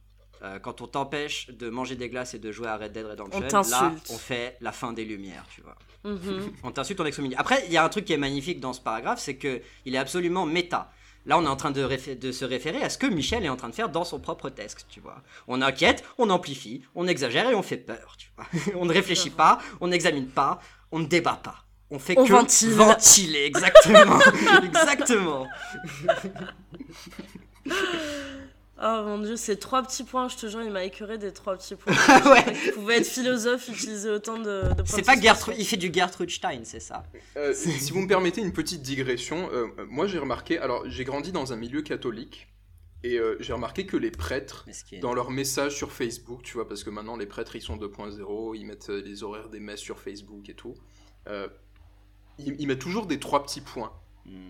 Et, et- et vraiment tous les prêtres, genre, ils ils sont tous fans des points de suspension. Ah ouais. Alors j'ai établi une théorie que, en fait, les points de suspension, tu vois, alors que ils les mettent à, à la fin de phrases qui en nécessitent pas, tu vois, c'est Ouais. pas un truc où tu t'arrêtes au milieu d'une phrase ou rien, c'est juste tu finis la phrase genre euh, la messe euh, sera demain à 9h, nous parlerons, voilà, nous, nous, nous lirons un extrait de l'évangile de euh, Marc, tu vois, et puis il donne les références, euh, et nous réfléchirons sur tel thème, et puis là il va mettre des points de suspension. Et moi, ma théorie, c'est que en fait, les points de suspension, c'est euh, tout le mystère de l'Esprit Saint, en fait. C'est- tout ce qu'on, tu vois, c'est c'est ce qu'on devine. C'est c'est- c'est la divinité qui est tout autour de toi et que tu et que, que tu devines et que tu, c'est le mystère, tu vois. C'est T'as pas le droit de finir Saint. tes phrases parce que c'est l'esprit, genre, Non, qui. euh, c'est- le sacré, c'est le mystérieux, c'est les prêtres pédophiles qu'on cache, tu vois. C'est tout ça. c'est tout Moi j'allais dire, si tous les prêtres le font, ça ressemble plus à un symbole secret, ouais. genre. Arrêtez. Ouais. Alors, euh, la suite. Ce cyborg post-capitaliste parle en effet au nom de la science, mais du haut de ses 16 ans. Que sait-elle de l'astrophysique, des cycles cosmiques, des orages Oh, solaires et de leurs cycles? Autant d'informations qui relèvent aussi de la science, mais auxquelles ni elle ni les siens ne font jamais référence quand il s'agit de penser la question du réchauffement climatique. Une, une incontestable vérité. Il n'y a pas à douter de ce fait, mais des causes que certaines en donnent. Alors, ouais, euh, au cycle cosmique et machin, aujourd'hui, euh, on peut ajouter euh, les bulles de savon des univers parallèles. Voilà, si Que c'est-elle de l'astrologie Exactement. Que c'est elle Elle un bélier. non, mais, Euh. non, voilà, là c'est balèze quand même parce qu'il dit non, attention, hein, depuis tout à l'heure je dis nimp, mais je suis pas climato-sceptique. hein. Le changement climatique Ouais. est une incontestable vérité. Tout ce que je dis, c'est qu'il n'a rien à voir avec les causes qu'on lui attribue d'habitude. Voilà. Et il- a plus à voir avec toutes ces choses que j'ai- j'énumère, tu vois, toutes ces choses compliquées, euh, qui sont chacun euh, je- astrophysique, tout, tout ça c'est un domaine de compétences précis, tu vois, avec des spécialistes précis qui, qui travaillent sur ces choses. Et donc il cite tout ça en disant, euh, non mais c'est absurde de parler du réchauffement climatique sans avoir déjà intégré, comme moi je l'ai intégré, tu vois. Moi je sais parler de l'astrophysique, des cycles cosmiques, de tout ça. Non, même pas. Moi j'ai. Moi, je sais juste que ça existe. Comment est-ce que elle, elle peut, elle peut dire qu'elle est intelligente, dire qu'elle fait de la science, quand elle parle pas de ces sciences que moi je connais, enfin que je connais vite fait, hein, parce que bon, je vais pas Je vous jure, j'ai l'impression que c'est une embrouille entre cousins, genre vraiment, genre entre enfants en fait. C'est une embrouille d'enfants, genre. Comment elle, elle dit qu'elle connaît ça alors que moi je connais ce mot Exactement. et ce mot? Comment elle dit qu'elle est fan de ce groupe alors qu'elle a jamais écouté cet album? Franchement. Comment elle met le t-shirt de Exactement. Metallica alors que. Et, et- et on revient sur le même truc de, euh, en fait, ce que tu es en train de suggérer, tu peux pas le dire, tu peux seulement dire effectivement que tu peux. Oui, mais là, tu peux littéralement pas le dire parce que t'en as aucune idée. hein. C'est pas parce que tu peux pas non, le dire euh, parce mais que t'as pas le droit. Le, simple fait de le signaler suffit, tu vois. Euh, ça, ça me rappelle. Alors, en, en fait, quand vous étudiez Michel Onfray dans son travail philosophique, même à l'époque où il écrivait des choses qu'on peut. euh, qu'on peut à la limite qualifier de sérieux et qui sont pas, enfin, en tout cas, qui sont des travaux philosophiques et pas des, des nouvelles de science-fiction comme ce qu'on est en train de, de lire là. Euh, mais il fonctionne toujours comme ça, dans le sens où il- va prendre un texte, il va montrer qu'il y a une contradiction ou un une insuffisance, et puis il va le dire que là, euh, voilà, là il y a une contradiction, par exemple. Mhm. Euh, je je l'avais écouté dans une émission, il parlait de Simone de Beauvoir, et il disait, euh, là, à un moment, elle dit que euh, ch- chez la femme, il y a certaines qualités essentielles, et ce qui est en contradiction avec, euh, du coup, la thèse existentialiste. Voilà, pour pas rentrer dans, enfin, Hmm. pas rentrer dans les détails de ce que c'est essentialisme, existentialisme. En tout cas, il trouvait une contradiction. Il trouvait que là, il y a un truc qui va pas avec la théorie habituellement manipulée par Simone de Beauvoir. Un travail philosophique à partir de ça, ce serait de dire, ok, pourquoi tu mets en contexte et tu te demandes, tu te poses la question, pourquoi à ce moment-là, Simone de Beauvoir, elle essentialise certaines qualités de la femme? C'est ça un travail philosophique, c'est Ouais. d'essayer de comprendre ce qu'elle veut dire. Oui, mais voilà. euh, Lui, il le met là et il dit démerdez-vous Oui, avec bah ça. parce que Les cycles cosmiques, le... Parce que c'est un bon auteur, en fait. parce que c'est un bon auteur de SF. Il sait qu'il faut jamais trop expliquer tes systèmes, sinon tu vas te perdre dans euh, juste de la description de système, tu vois. Lui, il sait qu'il Ouais, faut laisser l'auteur, perdre, le, le euh, lecteur interpréter, tu vois. Il faut- tu vas perdre Voilà, la tu vas magie, perdre tu vas perdre la quoi. magie. Exactement. Tes fans, ils ont besoin de, de- de- d'avoir matière à, à développer ou pas. Et euh, Oui. il faut pas que tu le fasses toi-même, quoi. Oui, il faut pas trop rendre précis l'univers dans lequel tu évolues. Il faut que ce soit le Ouais, lecteur sinon tu risques d'inhiber le, le rapport esthétique que le lecteur va avoir avec. euh, Ouais, et enfermer son ton interprétation. tu vois. Il faut juste faire appel à des trucs comme, ah, moi j'adore, les cycles cosmiques et les orages solaires. Genre vraiment là, on est dans. Ouais, pur SF. bah, quoi. on est dans Interstellar, ouais. c'est- Mm. c'est- tu- Interstellar, Dune, de tous ces trucs, tu vois. Là, on, on est presque à faire la guerre pour l'épice, tu vois. On y est presque. Bah, en, en- en tout cas, ça convoque des, des images dans ton cerveau et c'est ça que ça. Ça qui compte. Euh, ça suffit, ça suffit en fait. Oui. Simplement que ça convoque des images et que ça te fasse voyager un petit peu dans, dans un, dans un univers secondaire. euh, Oui, et donc du coup, ça, ça, ça, ça- fait aussi ce drôle de truc que le réchauffement climatique est une incontestable vérité dont les causes nous échappent. Tu vois, on sait juste que c'est Mhm. vrai. Ça rend le truc mystique un peu.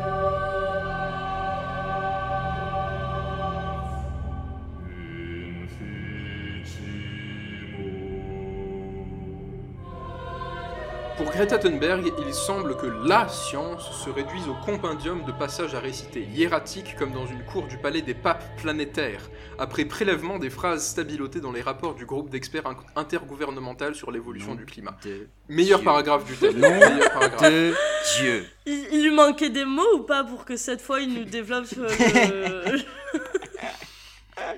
Donc là, on, on découvre la cour du palais des papes planétaires. Oui. Parce que c'est une Ouais. organisation intergalactique en fait.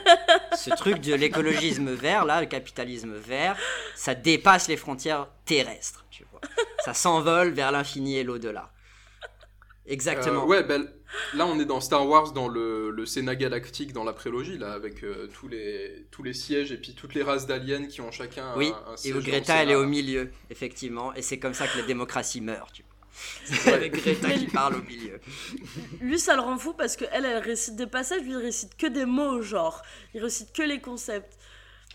Ouais, il fait que les, il les, il les bombarde. Lui, il les les nomme, pas, il les bombarde. nommer, tu vois. Ouais. C'est ça. Waouh. Mais du coup, voilà, là, on est vraiment dans la construction du monde secondaire en termes euh, SF fantasy. tu Pas vois. mal. On, on a vraiment fini d'établir la distance entre le monde du texte et le monde du lecteur. Là, on est dans un tout autre schéma où il y a littéralement un, un congrès de pas planétaires qui siège et qui, et qui, à travers les rapports du GIEC, toujours les rapports du GIEC et les groupes d'experts, tu vois, euh, nous manipulent, nous contrôlent depuis, les- depuis la Lune. J'imagine ils ont une base secrète sur la face, euh, sur la face sombre Là de la ça Lune. commence à être bien là. Ouais, là on est Ouais. vraiment dans le récit de science-fiction et euh, c'est c'est kiffant. Peut-être on peut expliquer du coup ce qu'est le, le, le monde secondaire. Donc en fait c'est une théorie de, de J.R. Tolkien, l'auteur du Seigneur des Anneaux, qui, qui l'explique dans un essai qui s'appelle, en français je crois que ça s'appelle Féerie, euh, et en anglais ça s'appelle euh, On Fairy Stories, où, où il donne sa théorie de la fantasy en fait. Qu'est-ce qui est de la bonne fantasy pour Tolkien? Qu'est-ce qu'un auteur de fantasy Et du coup on peut dire par extension science-fiction si on, si on imagine que les deux sont... Enfin les deux nous emmènent dans des... Dans des Les deux fonctionnent, voilà, pour Philippe Dick, les deux fonctionnent pareil. La seule différence, c'est que le lecteur, quand il lit de la science-fiction, s'imagine que c'est possible, et quand il lit de la fantasy, s'imagine que cela ne l'est pas. Donc là, on va dire que c'est de la SF, puisque euh, Ouais. très clairement, Michel t'incite à penser que c'est vrai, ce qui se passe dans le texte. Et, et donc, bah, donc en, en fait, quand on élabore le monde du, du roman, donc le monde, par exemple, la Terre du Milieu du Seigneur des Anneaux, euh, il faut qu'il y ait une logique interne au monde qui soit différente de la logique. Il faut qu'il y ait au moins une idée originale, il dit, Dick, tu vois, qui fasse, voilà, qui crée l'altérité de la distance, qui crée une différence entre ton monde et celui du texte. Ouais. Euh, le, te- le te- le texte en français, il s'appelle Du conte de fées, apparemment. Euh, Du conte de fées, de Tolkien. de Tolkien. Ouais. Euh, donc voilà, ben là on est, on est tout à fait là-dedans.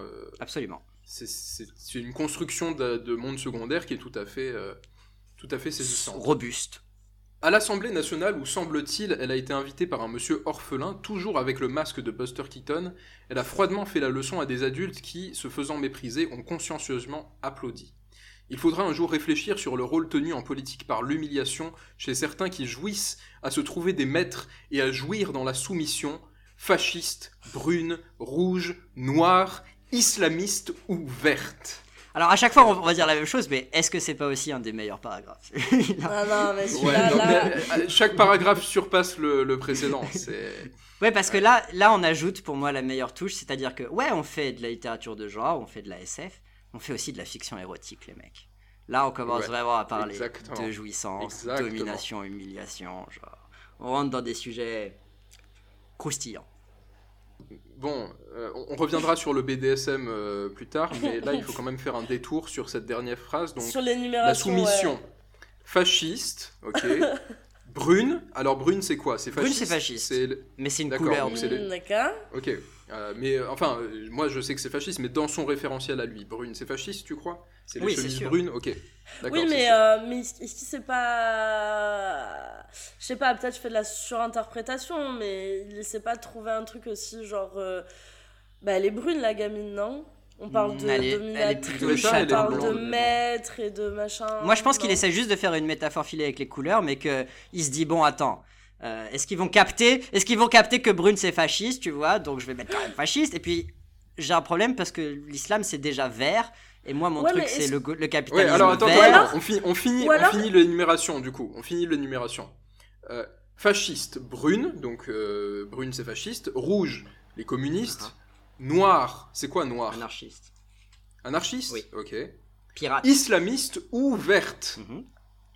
Donc, Alors- islamiste et verte, c'est pas la même chose, du coup? Bah, Euh, Parce que d'habitude, quand on cite les trois fascismes, tu sais, on dit le brun, le rouge, et le vert. Les fascistes, les communistes et, euh, et les, les- les islamistes, tu vois. Alors, moi, Euh. j'ai peut-être j'ai peut-être une idée. Et alors- ou alors, c'est vraiment qu'il écrit très très mal. Non. Et que du coup, ça serait. en gros, non. ça serait euh, fasciste, deux points, brune, rouge, noir, islamiste ou verte. Tu vois, en gros, Ah. islamiste ou verte, c'est la même chose. Et en gros, il fait une énumération des fascismes. Et, euh, et voilà. Bah, le truc de ouvert, ça lui laisse la, ouverte, pardon, ça lui laisse la possibilité de voilà de dire que effectivement l'islam c'est le vert. Simplement à la fin d'une énumération, généralement tu mets où et et, tu sais. Oui, oui, oui, non, mais lui, c'est un abruti. Donc, soit vert, on parle d'écologisme, mais en tout cas, s'il met fascisme en premier, c'est que. euh, il- Oui, il- ils sont tous il fascistes. Voilà. Brune, rouge, noire, ouverte, ouais, ouais. Oui, c'est vrai. Donc il aurait pu mettre Mais, un deux points à la place d'un virgule. en fait, en fait, là, il est, il est un peu deg parce qu'il voulait faire son truc de l'arc-en-ciel, tu Oui. Oui. couleurs.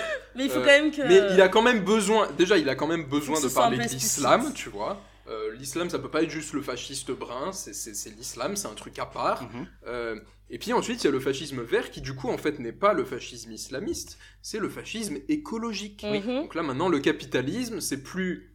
Euh, enfin, l'écologisme, c'est plus le capitalisme, c'est le fascisme. On, on est monté d'un cran, tu vois. Bah, c'est le Euh, mal, quoi, en gros. c'est pas ouais. bien. Mais, mais dans la description du mal, on, on est à- on- on a atteint un niveau supérieur. Bah, c'est, euh, Ouais. il l'a défini tout à l'heure comme étant le dernier stade. genre. On, a- on est passé par brun, rouge et noir. Islamiste, on est en cours. Et la dernière transformation, il nous dit c'est vert, plus haut. Ouais. Donc c'est son dernier Mais stade. en tout cas. En gros, il nous dit tout ça, c'est la même merde. Hein Fasciste, Mhm. communiste, anarchiste, islamiste, écolo. C'est la même merde, tu vois. C'est dans le sac des méchants, quoi. En gros. Mhm. Ouais, puis il y a vraiment un délire sexuel. euh. Oui, De ouf De ouf Et il faut, attends, il faut préciser quand même que Greta, là, elle est arrivée avec le masque de Buster Keaton. Donc on peut imaginer la peau de l'acteur, tu vois, tendue sur son propre visage. Elle arrive comme Mhm. un, Ah ouais, comme un ouais, tueur fou avec le visage de Keaton. et qui fait froidement la leçon à des adultes qui, que tu imagines avec la laisse, le gag dans la bouche, le bandeau Il sur les yeux s'il faut. chelous. Exactement. Et elle, elle les fouette, tu vois. Elle est là. Ah, ah vous êtes naze. Hein. Ah, vous Quelle êtes couleur aujourd'hui et eux, qu'est-ce qu'ils font, les cons? Ils le font deux fois de suite, ils jouissent. Tu vois. Vraiment, ils jouissent. Ouah, Ouais, là, c'est pure hein. fiction érotique. Je kiffe. Fou. Cette fois-ci, le maître est une maîtresse. C'est une jeune fille au cœur neutre Yes. et à la parole belliqueuse. Ouah. À la tribune, il semblait que c'était Mélenchon dans le corps d'Alice au Pays des Merveilles. Effet terrible, la menace du tribunal révolutionnaire exprimée avec une voix prépubère blanche comme la mort. Une voix... Attention, attention hein, euh, euh, tout à l'heure on parlait du sexe, Non, tout à l'heure, on parlait aussi de sa voix de lame de fer. Elle avait une et là on voix dit de quand même une voix prépubère. C'est pas une meuf, c'est un cyborg, mec. Ah, Vas-y, vas-y, Euh, c'est plus c'est- euh, Ah oui, fini le paragraphe, fini le paragraphe. Je suis pas bien, je suis pas bien. Ok, une voix prépubère blanche comme la mort, on se croirait dans un manga. Mhm. Glaciale, elle a tapé les élus, elle a cogné les politiques, elle a frappé les chefs, chefs d'entreprise, elle a giflé les Oh adultes, putain. elle a molesté les journalistes et le public a applaudi, la regardant comme si c'était s'agit d'une nouvelle apparition de Thérèse à Lourdes. Ah, y a- Après, par contre, je suis désolé, bon, il t'emporte un peu sur l'excitation sexuelle, mais il finit avec Thérèse à Lourdes. Enfin, c'est c'est pas terrible. Oui. quand même. Il y a mieux. Oui, Il y a mieux. c'est- vrai que. Il y a Mais il se lâche trop. il se Ouais, lâche. là, là par Alors- contre, il se lâche entièrement. Moi, j'aime bien la progression, c'est-à-dire que tout à l'heure, on a dit que l'Assemblée nationale, c'était en fait un club BDSM, tu vois, où il y avait que des gens Ouais. qui viennent pour chercher un dom. Et là, on passe du, euh, on passe de, des insultes, tu vois, où on est purement dans la voix, on les insulte, on les traite, au châtiment corporel, tu vois. Il y a une petite gradation dans la domination et dans, dans le king. Et puis, Oh, ch- c'est intéressant quand même que Michel en profite pour nous expliquer quel genre de manga il lit, tu vois. Parce que- Parce qu'on a peut-être pas tous lu les mêmes mangas, tu vois. Vous pensez qu'il croit qu'un manga c'est un hentai Genre, il sait pas. C'est un doujin spécifiquement, ouais. ouais, euh, voilà.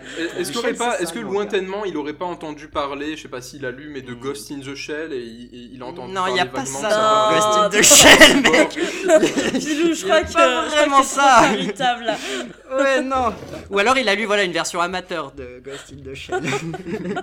Une fanfic. ah, Doujin. non, mais là, il le fait, le fanfic, genre, il a même pas besoin de.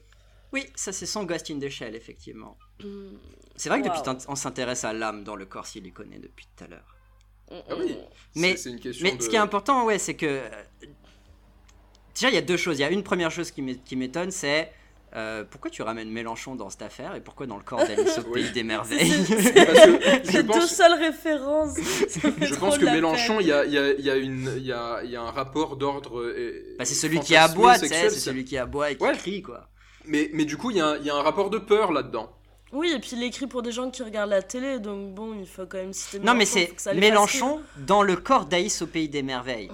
Euh, pas. Ouais, donc il y a- euh, encore une fois, il y a contradiction. Il y a... Elle a pas de corps, mais. en fait- monstruosité. Ouais, il était neutre de son corps, maintenant il c'est celui d'Alice. Euh, je sais pas. Et D'Alice qui a pris la pilule kink. pour être grande, pour être petite? Non, non, je pense que non, je pense que Alice au pays de merveilles, c'est juste petite fille, Disney, innocence. Il n'y a pas de. Ah ouais, moi j'avais j'avais une proposition, c'était que c'est parce qu'on nage en plein délire, tu vois. Littéralement en plein en plein trip. Ça, c'est la proposition qui gouverne au texte entier, mais euh, là, on essaie de faire une interprétation euh, Oui. charitable. Bon, en tout cas, moi ce que j'y vois, c'est Greta en tenue de nonne qui marche sur les testicules de la République. Ouais. Et, et ça, ça excite sexuellement Michel, en tout cas. Enfin, en tout cas, ça lui rappelle les mangas que lui, il lit. En tout cas, si ça Euh, l'excite pas, c'est quand même hyper spécifique. hein. Euh, oui, et puis euh, on voulait pas aussi préciser que euh, Michel fait une faute et que à Lourdes c'est pas Thérèse mais c'est Bernadette. Que même dans ses références obscures il se trompe. Ah oui, non, mais oui, c'est vrai qu'il y a ça que je voulais dire aussi, c'est que, euh, encore une fois, petite parenthèse, je trouve que pour le coup, le parallèle entre. euh, alors bon, effectivement, c'est pas Thérèse à Lourdes, c'est Bernadette. Euh, mais mais il y a une comparaison intéressante à faire avec Greta parce que euh, les deux sont des figures de saintes. Et euh, une sainte ou un saint, c'est un peu une figure, c'est un peu une chieuse en fait. Euh, parce que c'est quelqu'un qui vous dit, moi j'ai eu cette révélation, donc Bernadette à Lourdes, euh, elle a eu la révélation, elle a vu la Vierge Marie qui lui a dit, il faut que tu dises aux gens, euh, déjà qu'ils arrêtent de se battre, et surtout qu'ils construisent une putain de, basilique à cet endroit, tu vois, parce qu'il y a respect. Mais voilà, voilà le message que tu dois leur transmettre. Et Bernadette, elle, va dans le monde et elle, elle dit, voilà le message que je, je veux transmettre. Il n'est pas négociable. Le message, il est tel qu'il est, tu vois. Donc le message, c'est, le monde va crever, il faut que vous, vous fassiez quelque chose. J'en ai rien à foutre de ce que vous faites. Mais voilà, le message est passé, tu vois. Et il n'y a pas de compromission à avoir, il n'y a pas de, de- de compromis. Et, et du coup, je trouve que... Ouais, la figure de la sainte colle bien à l'image de Greta, euh, pas dans le texte mais Ouais, dans le monde. Quoi. Greta a bien l'image de la sainte, et euh, ça nous informe sur le fait que euh, ben, c'est un peu une chieuse, en fait. C'est pas une chieuse, c'est une pète burne, écrase burne, comme on l'a dit tout à l'heure. Ouais, voilà, c'est une rabat-joie. Euh, T'es en train de faire la non, fête, pas puis elle forcément arrive, une dit- rabat-joie parce qu'il y en a qui trouvent du plaisir dans cette souffrance. Clairement, Michel a l'air d'en faire partie. Mhm. Mais bon, ok, ça c'est. Là, il faut s'aventurer un peu plus loin dans sa psyché. La suite. Nous, les enfants, dit-elle quand elle parle. Quelle civilisation a jamais pu se construire avec des enfants? C'est le monde à l'envers. Qui plus est, avec des enfants expliquant aux adultes qui n'ont rien à faire des cours qu'ils leur dispensent et que de ce fait, ils entendent prendre une année sabbatique avant même d'avoir obtenu le brevet ça des collèges. marqué, ça. hein. Oh Ouais, mon bah dieu, oui, ça, euh, déteste les enfants ce mec, c'est un truc de fou, c'est pire Les que moi, ingrats. euh. Il déteste les ingrats. C'est vouloir entrer dans le monde du travail en commençant par plusieurs années de retraite. Oh mon dieu, quelle image horrible Quelle image horrible. Il est vrai que le cœur du projet présidentiel du socialiste Benoît Hamon, et alors là c'est intéressant parce qu'on a trois petits points, et il n'y a même pas de... Ouais. Il est vrai qu'il n'y a, il y a pas de verbe dans la proposition subordonnée, Michel. T'as oublié le verbe de ta proposition subordonnée, Michel. Relis-toi. Euh, il est vrai que le cœur du projet présidentiel du socialiste Benoît Hamon... Bah, il est vrai que ce projet commence par plusieurs années de retraite avant d'entrer dans le monde du travail, j'imagine? Je sais pas. hmm, oui. Je sais pas. Euh, Honnêtement, j'en ai bon, aucune euh, idée. Là, euh, pour le coup, euh, l'auteur m'échappe.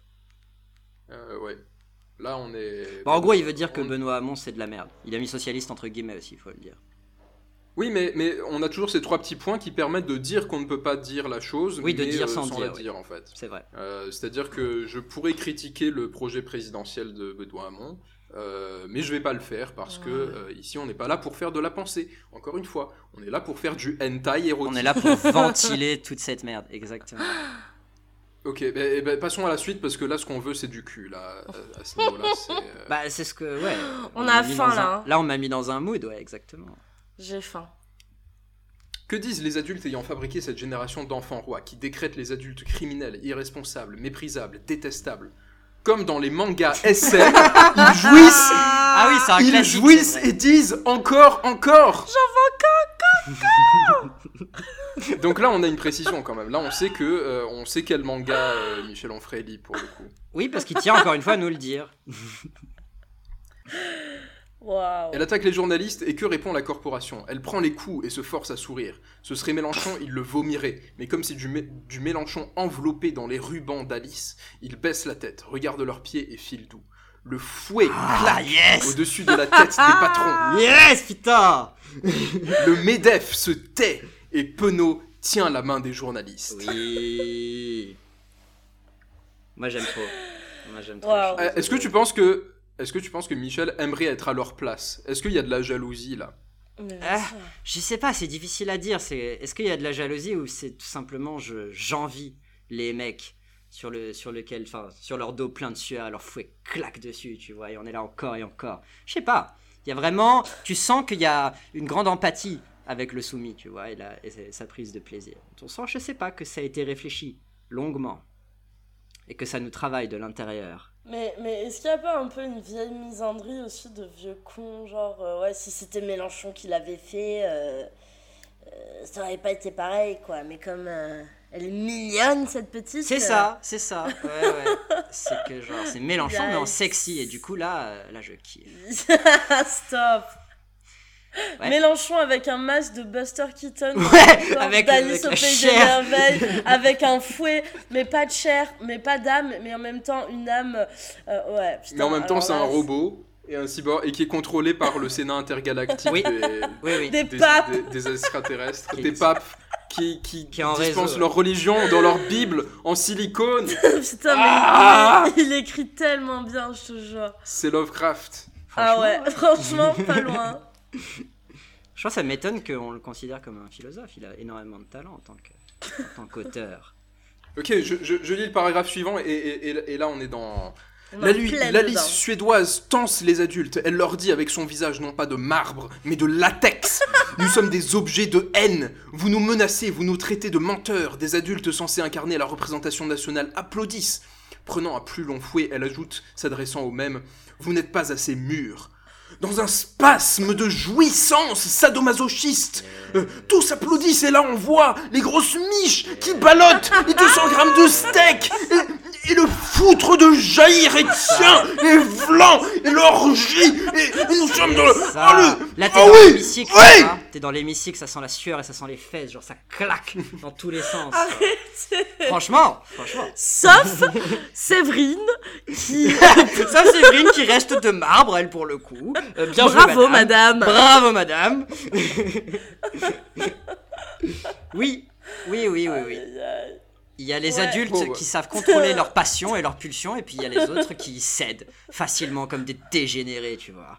Ouais. Encore, encore, encore. Encore et encore, ouais. Tu l'imagines à genoux, les mains liées, tu vois. Ok, je, je continue, je continue. Là, on, Continue, là, on ne peut plus, on ne peut peut plus, plus commenter. plus s'arrêter. réfréner la tension sexuelle. Et puis le diable est dans les détails. Ce cyborg neutre et pâle comme la mort, au visage tendu par les épingles du néant, signe parfois ses imprécations avec l'index et le majeur de chaque main, comme pour signifier des guillemets. Il n'y a que dans ces cas-là qu'elle semble encore humaine. Mhm. On retrouve alors, débordant de cette intelligence artificielle, un geste d'humanité, même si c'est un geste panurgique. C'est celui d'une gamine de 16 ans qui a l'éthique de son âge. Autrement dit, l'éthique de son âge. C'est- En fait, l'éthique. Euh, là, là, euh, je trouve qu'il y a une belle trouvaille poétique quand même. Ah ouais, là, je trouve j'ai envie de euh, sortir le fusil à pompe, personnellement. Non mais alors, pour, pour expliquer aux gens qui n'ont pas le texte sous les yeux, on a l'éthique L-E-S-T-I, l'éthique, euh, l'éthique L'éthique de de langage tu vois. l'éthique Et l'éthique euh, et, et T-H-I-Q-U-E. Donc on a le, le parallèle. On a un jeu de mots assez fin. Assez fin. Oh, c'est un monstre, Michel. C'est un monstre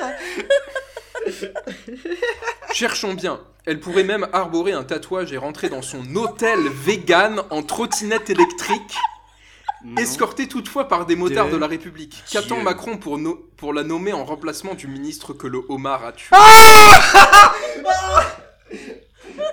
Je l'avais oublié, lui Je l'avais oublié, putain L'hôtel vegan Que le homard a tué Ta gueule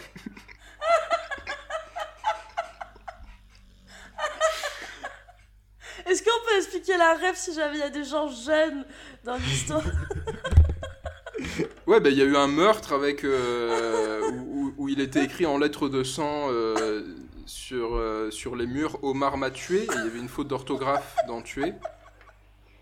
Et voilà. Et donc bah, ça Bah, l'a inspiré apparemment. Ouais, où le Euh, mec Omar Haddad a été accusé à tort d'avoir Ah. tué euh, sa victime. Oui, voilà, il a été Et accusé a à tort. On a pensé que c'était lui parce qu'il y avait une faute d'orthographe et que c'est un arabe. En gros, si tu veux. Non, non. euh, euh, euh, alors, si je me souviens bien, en fait, c'est que euh, la, la meuf qui s'est fait assassiner, c'était une prof de français. Et du, coup- du coup, on a déterminé dans l'analyse qu'elle n'aurait pas fait cette faute d'orthographe. Oui. Et donc, ça ne pouvait pas vraiment être Omar qui avait tué. Ah Ah L'affaire Setoff. Voilà. Alors, qu'est-ce que ceci a à voir avec Greta Thunberg? Par, par contre, je ne Rien, c'est juste la bonne occasion de caser un jeu de mots foireux dans mon putain de texte. Revenir au homard du début, on sait pas ce qu'ils foutaient là, mais ils étaient rouges. Voilà. C'est juste, c'est pour boucler la boucle. taire. Qu'est-ce qui, Waouh. est- qu'est-ce qui est devenu le, le- le système du rouge, là? On l'a eu au... non mais en fait c'est ça. Le, le rouge est devenu brun, noir et vert depuis tout à l'heure. Hein. Ah, c'est ça le problème quand tu mets autant de symboles très euh, importants. c'est qu'à la fin il faut tous les rattraper et bon, euh, flemme un peu, tu vois. Ouais, ça, ça, pour le coup, c'est du travail de scénariste un peu trop pointu pour Michel. Il n'est pas allé jusqu'au bout de, de- du cours d'écriture de scénario. Il sait pas que quand on met un setup, il faut faire un payoff. Mais, mais là, on a, là on, a, on a lu trois, trois paragraphes, donc il y a pas mal d'analyses à faire. On peut, on, peut, on peut revenir un peu plus haut. Parce que dans ce, dans ce paragraphe, il y a quand même euh, la meilleure image du texte, Oui, c'est sûr. euh, qui tout de suite nous a fait réagir, c'est l'hôtel vegan. Ouais. Bah, c'est c'est tatouage sur le bras, sur ma trotte électrique, je rentre dans mon hôtel vegan. Tu vois. On a une image vraiment extrêmement précise qui ne peut que nous informer sur l'âme de Michel Onfray. tu vois. Sur l'âme de Michel. Alors moi, quand, euh, je, je vais vous dire, quand j'ai vu la première fois Hôtel Vegan, ça m'a tout de suite fait penser à quelque chose de très spécifique. C'est qu'on parlait de Tolkien euh, plus haut.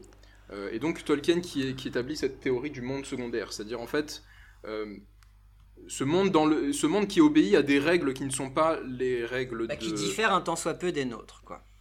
Voilà, qui diffère des nôtres. Et donc on pourrait, on pourrait être tenté de se dire que le monde secondaire c'est un monde irréel en fait, ça n'a rien à voir avec le réel. Alors qu'en fait si, ça a tout à voir avec le réel.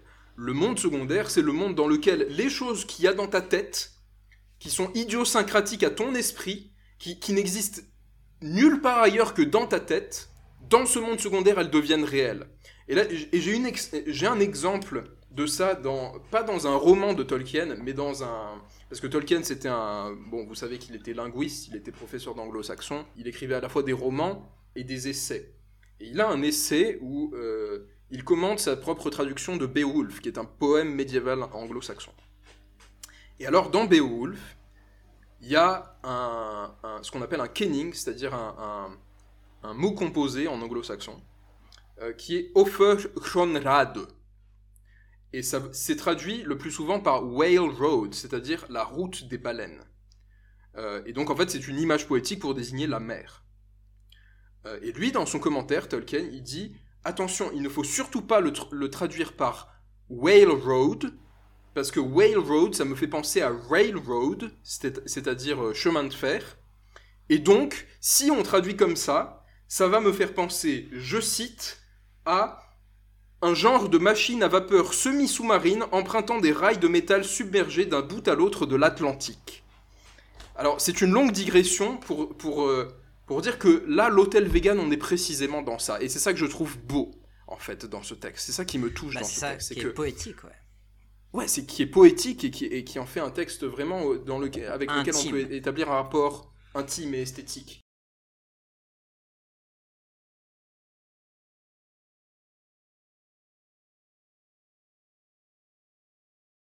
L'hôtel vegan, c'est comme cette baleine à vapeur qui traverse l'Atlantique sur des rails chez Tolkien et qui peut pas s'empêcher de voir si jamais il a ce mot en tête, si, si ce mot euh, est traduit comme ça.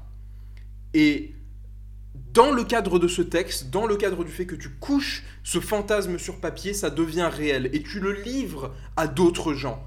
Et c'est magnifique. on a ce, ce, ce délire, cette fragilité, tu vois, parce que c'est un, peu une fragilité de, de Bah, s'avouer. tu donnes que à moi- voir quelque moi, chose d'intime, donc forcément tu te désarmes ou tu baisses ta Ouais. garde. Ouais, et tu visualises cette, euh, cette femme dominatrice qui rentre dans son hôtel vegan avec sa trottinette électrique, qui a niqué tout le monde, qui est ultra badass. C'est c'est beau. Ouais. Et Là, il te fait, là, il partage quelque chose, tu vois. Juste avant, il te mène, euh, il te mène un peu, euh, il, te, il te fait tourner un bourrique, et là, enfin, genre, Ouais, tu, là, tu accès touches à la à vérité. lui. Et puis plus Presque. simplement, tu te demandes ce que c'est que cet hôtel vegan, tu vois C'est pas un restaurant vegan. Non, non, Non. c'est l'hôtel entier. Les murs sont sans produits animaux. Voilà, l'hôtel entier est vegan, donc tu t'imagines que ah, quoi, c'est- t'es projeté dans un imaginaire poétique. Ouais, mais tu Ouais. t'imagines aussi genre un lieu sacré du satanisme moderne, tu vois, un hôtel vegan, on y va en trottinette électrique avec, alors là c'est un peu bateau de sa part, des tatouages sur le bras, quoi. Pour lui, Non, c'est non, pas sur le bras, c'est même pas sur le bras.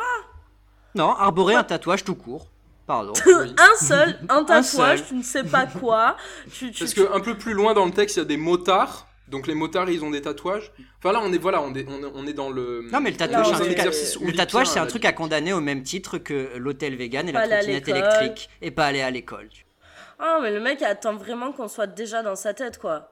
Il essaye pas de nous faire visualiser quoi que ce soit. Je suis désolée, mais un tatouage, ça me. Ok, ça pourrait Non mais voilà, en fait, ce que je dis, c'est il essaie pas de nous faire, de nous convoquer euh, une image. Euh, non, il, il Non, couche ouais. sur papier les images que lui il a. Et il, il partage dans l'espoir qu'on entre en empathie avec lui, qu'on lui, qu'on lui valide, tu vois, qu'on lui dise oui, nous aussi on a des hôtels vegan dans la tête. On, on voit exactement ce que tu veux dire, tu vois. On a la même angoisse quand on entend parler d'un hôtel vegan. Mec, t'es pas seul, c'est- bon. Voilà. On, va tous se rebeller contre les hôtels vegan. Il y, a, il y a une citation de Jacques Derrida qui dit Ce qu'on ne peut pas dire, il ne faut surtout pas le taire, mais l'écrire. Tu vois. Et ça, Mm. Mhm. c'est exactement ce que Michel fait. L'écriture thérapeutique, ouais. C'est Ouais, c'est ouais. là-dedans qu'on est. Antonin, il y avait des choses un peu plus haut dans le texte. Euh, ouais, on, a zappé sur euh, des passages quand même assez intéressants, moi je trouve. Euh, euh, oui, il y avait genre, et puis le diable est dans le détail, corps neutre et pâle comme la mort. Euh, là, c'est, moi je trouvais Ouais. intéressant que du coup, euh, elle soit à la fois Eros et Thanatos. Elle est à la fois pure énergie sexuelle dominatrice et en même temps pure instance de mort vide et pâle et froid. Tu vois, elle, Mm. elle- elle- elle- Mhm. je sais pas, elle se précise dans la contradiction, quoi.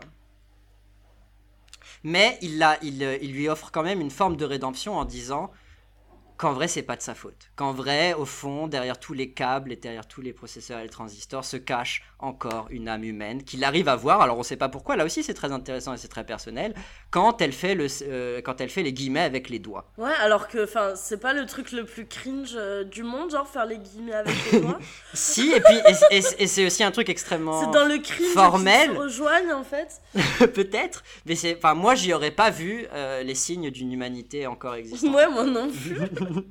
Mais lui, c'est là qu'il la retrouve. Oui, mais, mais alors moi, ça me fait penser, alors parce que bon, vais- alors, euh, on, en rigole, mais là, on est clairement dans un texte dans lequel il y a, l'expression de fantasme pédophile, hein, c'est ça. oh, pédophile, la majorité sexuelle de est à 16 15 ans. et demi, euh, monsieur. Bon, euh, oui, voilà, Monsieur Finkeltraut pourra nous, pourra nous préciser, mais ce, ce truc des, des, des habitudes, tu vois, que tu captes chez l'autre, c'est vraiment un, un des- une des choses qui, qui suggère le mieux l'amour pour moi. Tu vois, tu sais, quand, quand Ouais, tu es dans un rapport parlé. à l'autre, voilà, tu saisis l'autre dans un code qui n'appartient qu'à lui. Mm. Ça constitue son individualité, ça c'est lui et c'est que lui. Ah, mais c'est vrai que c'est ultra intime maintenant que tu le dis comme ça. ouais, ouais, c'est super intime, tu vois, a c'est cette personne que j'aime. Ouais, mais pourtant c'est un geste extrêmement banal et commun donc, quand tu fais une presse, c'est ça qui m'intéresse moi, c'est que mais l'amoureux. Ouais. il est, il est amoureux mais par la haine, tu vois.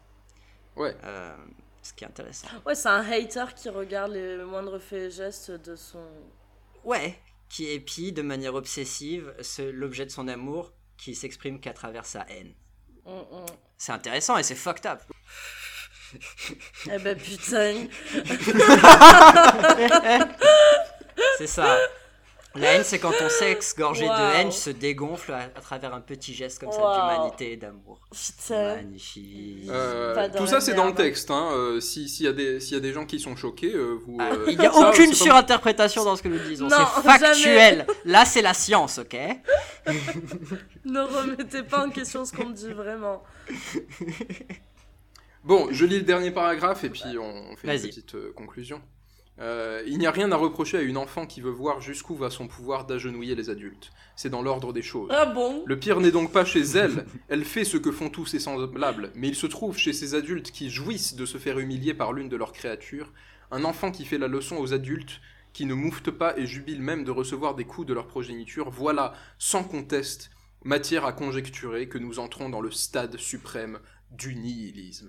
Bon, alors Ah tout de suite, euh, sans, sans conteste, je sais pas, moi je trouve que tu nous amènes une conclusion qui n'a pas grand rapport avec le texte, même si j'ai l'impression qu'on peut l'expliquer que en disant que ce qui le dégoûte profondément, c'est pas Greta, parce qu'on a bien compris que Greta, ça l'excite en fait plus qu'autre chose. Ce qui le Ouais. dégoûte, ce sont ces adultes qui consentent à être vus, à jouir dans l'humiliation, tu vois. C'est vraiment ça qui lui inspire un, pro- un profond mépris, un profond dégoût, pas, pour juste pour Greta, pas pour juste pour les jeunes qui sèchent l'école, mais pour l'ensemble de la société. Tu vois. Euh, ce qui lui inspire le nihilisme, c'est qu'il n'y a plus rien de sacré. C'est que même le combat d'une enfant, purement altruiste, tu vois, pour sauver la planète, même ça, c'est en fait juste un truc qu'on fait pour de la thune et qu'on croit plus en rien, quoi. Que tout est mort. Mhm. Mais euh, en tout cas, on voit que c'est pas un texte philosophique très clairement, parce que euh, le dernier mot du texte est nihilisme, mais on n'a jamais défini ce que c'était. on n'a jamais, on connecte pas ça au reste. Mais euh, de toute façon, on l'a pas lu comme un article philosophique, on l'a lu comme un texte de fiction, donc comme ça, ça marche. Oui, oui, non, mais c'était pour sa défense, quoi. hein. Parce que c'est important de défendre, important de défendre les grands esprits comme Michel Onfray. c'est Oui, vrai qu'on n'en a pas beaucoup en France. C'est vrai qu'ils n'ont pas assez de reconnaissance, qui... c'est le genre de gens qui n'ont pas de plateforme, quoi. Il faut. Oui, comme, comme- exactement, comme, comme, comme il dit lui-même, aujourd'hui c'est c'est dingue, c'est la censure parce que Mm. euh, il y a des endroits où on vous invite pas et il y a des endroits où quand vous êtes invité on n'est pas d'accord avec vous. Oui, alors là, c'est clairement, euh, c'est orwellien comme contexte, hein, je trouve. Ouais, bah, c'est- c'est c'est 1984. euh, C'est le monde à l'envers, Enfin, on marche sur la tête. imagi- imagine enfants Antonin, euh, on, t'invite, on t'invite sur euh, sur euh, BFM TV, on n'est pas d'accord avec toi. Putain. Mais, Le mais seum. Antonin, tu, tu sais que j'ai déjà eu ce cauchemar hein, où t'étais invité à la télé. et que tu Ah oui, et des Pierre de Palmade me disait que c'était de la merde ce que je faisais. Ouais, oui, oui, je l'ai eu aussi ce cauchemar. L'horreur, quasiment le nazisme. Mais bon, euh, ce qui est marrant, c'est que dans le dernier paragraphe, on retrouve pas euh, Greta le cyborg, Greta le monstre. Par contre, on retrouve toute la dimension érotique et sexuelle. Avec les, les enfants qui font la leçon aux adultes Ouais. et les autres qui jubilent de recevoir les coups. Donc, on a bien l'impression que le monstre, il est fabriqué peut-être juste comme une excuse pour pouvoir parler de BDSM. Hum, et d'enfants. Oui, bah, Ouais. BDSM, euh, comme dans les mangas. SM.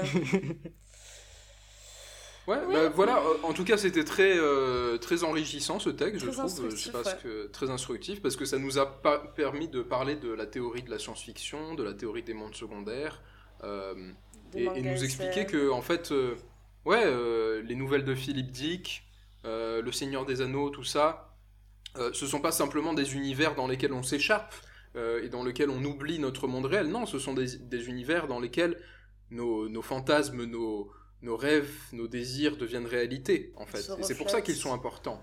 Et c'est pour ça qu'ils ne sont pas de la sous-littérature qui n'aurait rien à voir avec euh, l'analyse réaliste et matérielle du monde. Non, un texte, euh, un texte de science-fiction comme celui-là, c'est matériel, ça a une existence Oui. physique et ça nous informe. Et puis, C'est très important de l'é- l'étudier C'est sérieusement. ça, comme dans les nouvelles de Philippe Dick, le texte est une excuse, ou plutôt un, un prétexte pour pouvoir parler de tout ce qui m'inquiète dans le monde qui m'entoure.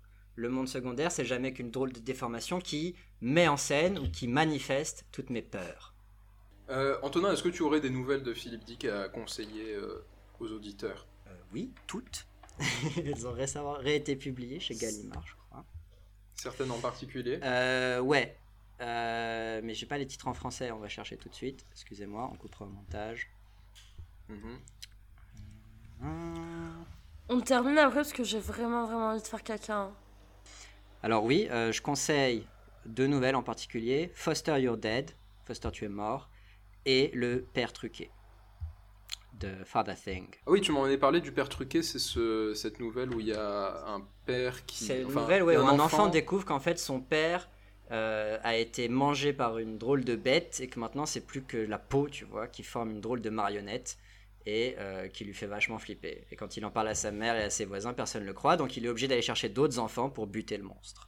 Ah, pas mal. C'est un Oui. peu dans le thème des adultes, des enfants. Oui. euh, Oui, Euh, c'est vachement bien, donc euh, lisez ça. Oui, je, je trouve que ça dit quelque chose justement de, de très réel de l'enfance, qui est euh, cet âge euh, auquel euh, bah, tu es désemparé, tu, ne peux compter que sur le soutien des adultes pour euh, confirmer tes peurs, Bah, euh, te rassurer. Traditionnellement, c'est vers les adultes que tu dois te tourner, mais le problème, c'est que les adultes étant des adultes, ils sont pas capables de voir ce que toi tu vois. Il y a que les autres enfants, Exactement. même ceux que tu n'aimes pas, même ceux qui te martyrisent tout le temps, qui peuvent t'aider.